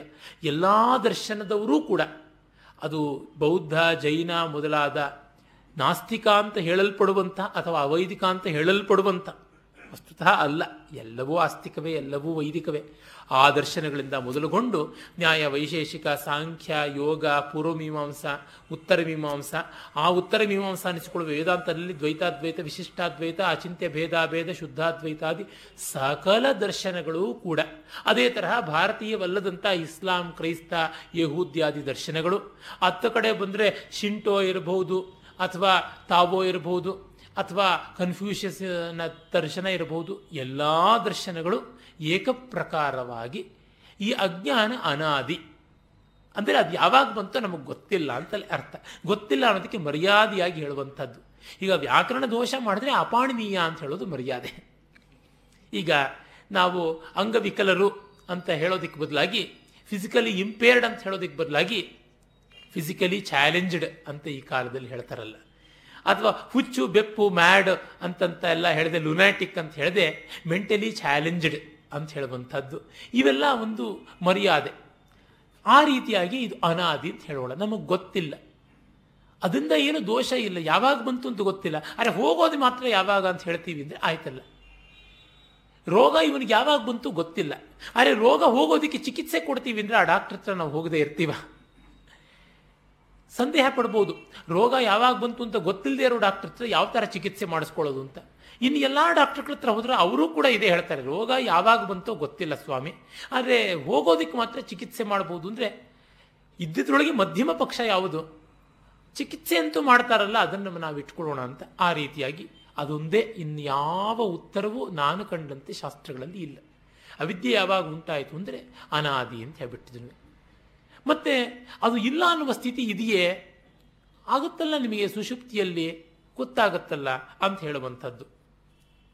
ಅತಸ್ಮಿನ್ ತದ್ಬುದ್ಧಿ ಪ್ರಭವತಿ ವಿಮೂಢಸ್ಯ ತಮಸ ವಿವೇಕಾಭಾವಾದ್ವೈ ಸ್ಫುರತಿ ಭುಜಗೆ ರಜ್ಜುದಿಷಣ ತಥೋ ನರ್ಥವ್ರಾತೋ ನಿಪತತಿ ಸಮಾಧಾತುರಧಿಕ ತಥೋ ಯೋ ಯಹ ಅಸದ್ಗ್ರಾಹ ಸಹಿ ಭವತಿ ಬಂಧಶೃಣು ಸಖೆ. ಅಜ್ಞಾನದಿಂದ ವಿಶೇಷವಾಗಿ ಮೂಢನಿಗೆ ಅತಸ್ಮಿನ್ ತದ್ಬುದ್ಧಿ. ಇದು ನೇರವಾಗಿ ಅಧ್ಯಾಸ ಭಾಷ್ಯದ ಮಾತು. ಅತಸ್ಮಿನ್ ತದ್ಬುದ್ಧಿರಿತಿ, ಆ, ಅಧ್ಯಾಸ ಇತಿ ಅವೋಚಾಮಹ ನಾವು ಈಗಲೇ ಹೇಳದವಲ್ಲ, ಅತಸ್ಮಿನ್ ತದ್ಬುದ್ಧಿ ಅಭ್ಯಾಸ. ಅಂದರೆ ಇಲ್ಲದ್ರೊಳಗೆ ಇದೆ ಅಂತ, ಅಲ್ಲದ್ರೊಳಗೆ ಅದು ಅಂತ ಭಾವನೆ ಮಾಡಿಕೊಳ್ಳುವುದೇ ಅಧ್ಯಾಸ. ಬದುಕಿನಲ್ಲಿ ಆಗುತ್ತಲೇ ಇರುತ್ತೆ. ಹೆಜ್ಜೆಜ್ಜೆಗೂ ತಿಳಿದೋ ತಿಳಿಯದೆಯೋ ನಾವು ಮಾಡುತ್ತಲೇ ಇರ್ತೀವಿ. ಅಯ್ಯೋ, ನೋಡಿದ್ಯಾ? ಅವನು ಒಳ್ಳೆಯವನು ಅಂದ್ಕೊಂಡಿದ್ದೆ, ಕೈ ಕೊಟ್ಬಿಟ್ನಲ್ಲ ಅಂತಂದ್ರೆ. ನಮ್ಮಣ್ಣ ಹೇಳ್ತಾ ಇರ್ತಾನೆ ನಂಬಿ ಕೆಟ್ಟವಲ್ಲ ಅಂದರೆ ನಂಬದೇ ಇದ್ದರೆ ಮೋಸ ಮಾಡೋದಕ್ಕೆ ಹೇಗೆ ಸಾಧ್ಯ? ಅದಕ್ಕಾಗಿ ನಂಬಿದವ್ರಿಗೆ ಮೋಸ ಮಾಡ್ತಾನಲ್ಲದೆ ನಂಬದೇ ಇದ್ದವ್ರಿಗೆ ಮೋಸ ಮಾಡ್ತಾನ. ಇದು ಮತ್ತೆ ವದತೋ ವ್ಯಾಘಾತ ಅಂತ. ಹೀಗಾಗತ್ತೆ. ನಂಬಿ ಕೆಟ್ವಿ ಅಂತ. ಅಂದರೆ ಅವನು ಒಳ್ಳೆಯವನು ಅಂತ ಅಂದ್ಕೊಂಡಿದ್ವಿ. ಮುಖ ನೋಡಿದ್ರೆ ಹಾಗೆ ಅಂತ ಅಂದ್ಕೊಂಡ್ವಿ. ಈಗ ಈ ರೀತಿಯಾಗಿ ಆಯ್ತಲ್ಲ ಅಂತ ಅನ್ನುವುದು. ಮತ್ತೆ ತಿಳಿದು ತಿಳಿದು ಮಾಡ್ತಾ ಇರ್ತೀವಿ. ಇವನು ರಾಮ ಅಲ್ಲ ಅಂತ ಗೊತ್ತಿದ್ದರೂ ನಟನಲ್ಲಿ ರಾಮತ್ವವನ್ನು ಆರೋಪ ಮಾಡ್ತಾ ಇರ್ತೀವಿ. ಅದು ಕೂಡ ಹಾಗೆ. ತಿಳಿದು ಮಾಡುವಂಥದ್ದು ಆಕಲ್ಪ ಸತ್ತ ಅಂತಾಗುತ್ತೆ. ತಿಳಿದೇ ಮಾಡಿದಂಥದ್ದು ಹಾಗನಿಸಿಕೊಳ್ಳಲ್ಲ. ಅದನ್ನು ಪ್ರಾತಿಭಾಸಿಕ ಸತ್ತ ಅಂತ ಕರೀಬೇಕಾಗುತ್ತೆ. ಹೀಗಾಗಿ ಎಲ್ಲ ವ್ಯವಹಾರದಲ್ಲಿಯೂ ಅಧ್ಯಾಸ ಇದ್ದೇ ಇದೆ. ಜಗತ್ತೇ ಬ್ರಹ್ಮದ ಮೇಲಿನ ಅಧ್ಯಾಸ ನಾಮರೂಪಾತ್ಮಕವಾಗಿ ಅಂದರೆ ಈ ಜೀವವೇ ಕೂಡ ಬ್ರಹ್ಮ ಶರೀರದ ಮೇಲೆ ಇರುವಂತಹ ಶರೀರವನ್ನು ಅಧ್ಯಾಸ ಮಾಡಿಕೊಂಡಿರುವುದು ಅಂತ ಆದ ಮೇಲೆ ಇನ್ನು ಎಲ್ಲಿ ಅಧ್ಯಾಸ ಇಲ್ಲ? ಸಕಲ ವ್ಯವಹಾರವು ಹಾಗೆ. ಇದಕ್ಕೆ ಮುಕ್ತಿ ಒಂದೇ, ಸುಷುಪ್ತಿಯಲ್ಲಿ ಮಾತ್ರ ನಮಗೆ ಅನಧ್ಯಸ್ಥವಾದಂಥ ಅನುಭವ ಆಗ್ತಾ ಇರುತ್ತೆ. ಅದು ಅವಿದ್ಯಾರಹಿತವಾದಂಥ, ಅಜ್ಞಾನ ಇಲ್ಲದಂಥ, ಆನಂದೈಕ ಮಾತ್ರದ ಅನುಭವ ಅಂತ ಗೊತ್ತಾಗುತ್ತೆ. ಹಗ್ಗದಲ್ಲಿ ಹಾವು ಇದೇ ರೀತಿಯಾಗಿ ಅಲ್ವೇ ಕಾಣುವಂಥದ್ದು. ಹಾಗಾಗಿ ಸತ್ಯವನ್ನು ಗ್ರಹಿಸುವಂಥದ್ದು ಅಂತ ಏನಿದೆ? ಅದನ್ನ ನಾವು ಮಾಡಬೇಕು. ಅಸತ್ಯವಾದದ್ದನ್ನು ಸತ್ಯ ಅಂತ ಮಾಡಿಕೊಂಡದ್ದೇ ಬಂಧ, ಇನ್ಯಾವುದು ಅಲ್ಲ ಅಂತ. ಇದು ಹೇಗೆ ಮಾಡ್ಕೊಂಡ್ವಿ ನಮಗೆ ಗೊತ್ತಿಲ್ಲದೆ ಆಗಿದೆ. ಗೊತ್ತಿದ್ರೆ ನಾವು ಮಾಡ್ಕೋತಿದ್ವಾ? ಅಲ್ಲ, ಅದು ಹೇಗೆ ಕಳ್ಕೊಂಡೆ ಅಂದರೆ, ಕಳ್ಕೊಳ್ಳೋದು ಗೊತ್ತಿದ್ರೆ ನಾನು ಕಳ್ಕೊತಾ ಇದ್ನ ಅಂತ ಹೇಳುವಂಥದ್ದು. ಏನಯ್ಯ ಓದ್ಲಿಲ್ವಾ? ಫೇಲ್ ಆಗಿಬಿಟ್ಟಿಯಲ್ಲ ಅಂದರೆ, ಓದಿದ್ರೆ ನಾನು ಯಾಕೆ ಪಾಸ್ ಆಗ್ತಾ ಇರಲಿಲ್ಲ? ಫೇಲ್ ಆಗ್ತಾ ಇದ್ದೆ ಯಾಕೆ? ಅಂತ ನಾವು ಮಾತು ಬರುತ್ತಲ್ಲ. ಅದು ಹೇಗೆ ಅಂತ ಅನ್ನೋದಕ್ಕೆ ಕಾರಣ ಇಲ್ಲ. ಅದರಿಂದಲೇ ಲ್ಯಾಪ್ಸಸ್ಸಿಗೆ ಕಾರಣ ಇಲ್ಲ. ನಾವು ಎಷ್ಟು ಕಾರಣ ಕೊಟ್ಟರು ನೀವೆಲ್ಲ ರೀಸನ್ಸ್ ಕೊಡಬೇಡಿ ಅಂತಂತಾರಲ್ಲ. ಇಲ್ಲ ಅದು ಹಾಗಾಯಿತು, ಅದರಿಂದ ಹೀಗಾಯಿತು. ಅಲ್ಲ ಅದಲ್ಲವೇ ಅಲ್ಲ. ಅದು ಆದದ್ದು ಹೌದು ಅಂತ. ಹೀಗಾಗಿ ಅಜ್ಞಾನಕ್ಕೆ ಯಾವ ಕಾರಣವೂ ಇಲ್ಲ. ಜ್ಞಾನಕ್ಕೆ ಕಾರಣವನ್ನು ಕೊಡಬೇಕು. ಸುಳ್ಳಿಗೆ ಯಾವ ಕಾರಣ ಕೊಡೋದಕ್ಕೆ ಸಾಧ್ಯ? ಸಾಧ್ಯ ಇಲ್ಲ ಅಂತ ಗೊತ್ತಾಗುತ್ತೆ. ಅದರಿಂದಲೇ ಅದನ್ನು ನಾವು ಸ್ವಯಂ ಸಿದ್ಧವಾದದ್ದು ಅಂತ ಇಟ್ಕೊಳ್ಬೇಕು. ವೇದಾಂತದಲ್ಲಿ ಆರು ಅನಾದಿಗಳನ್ನು ಇಟ್ಕೊಳ್ತೇವೆ.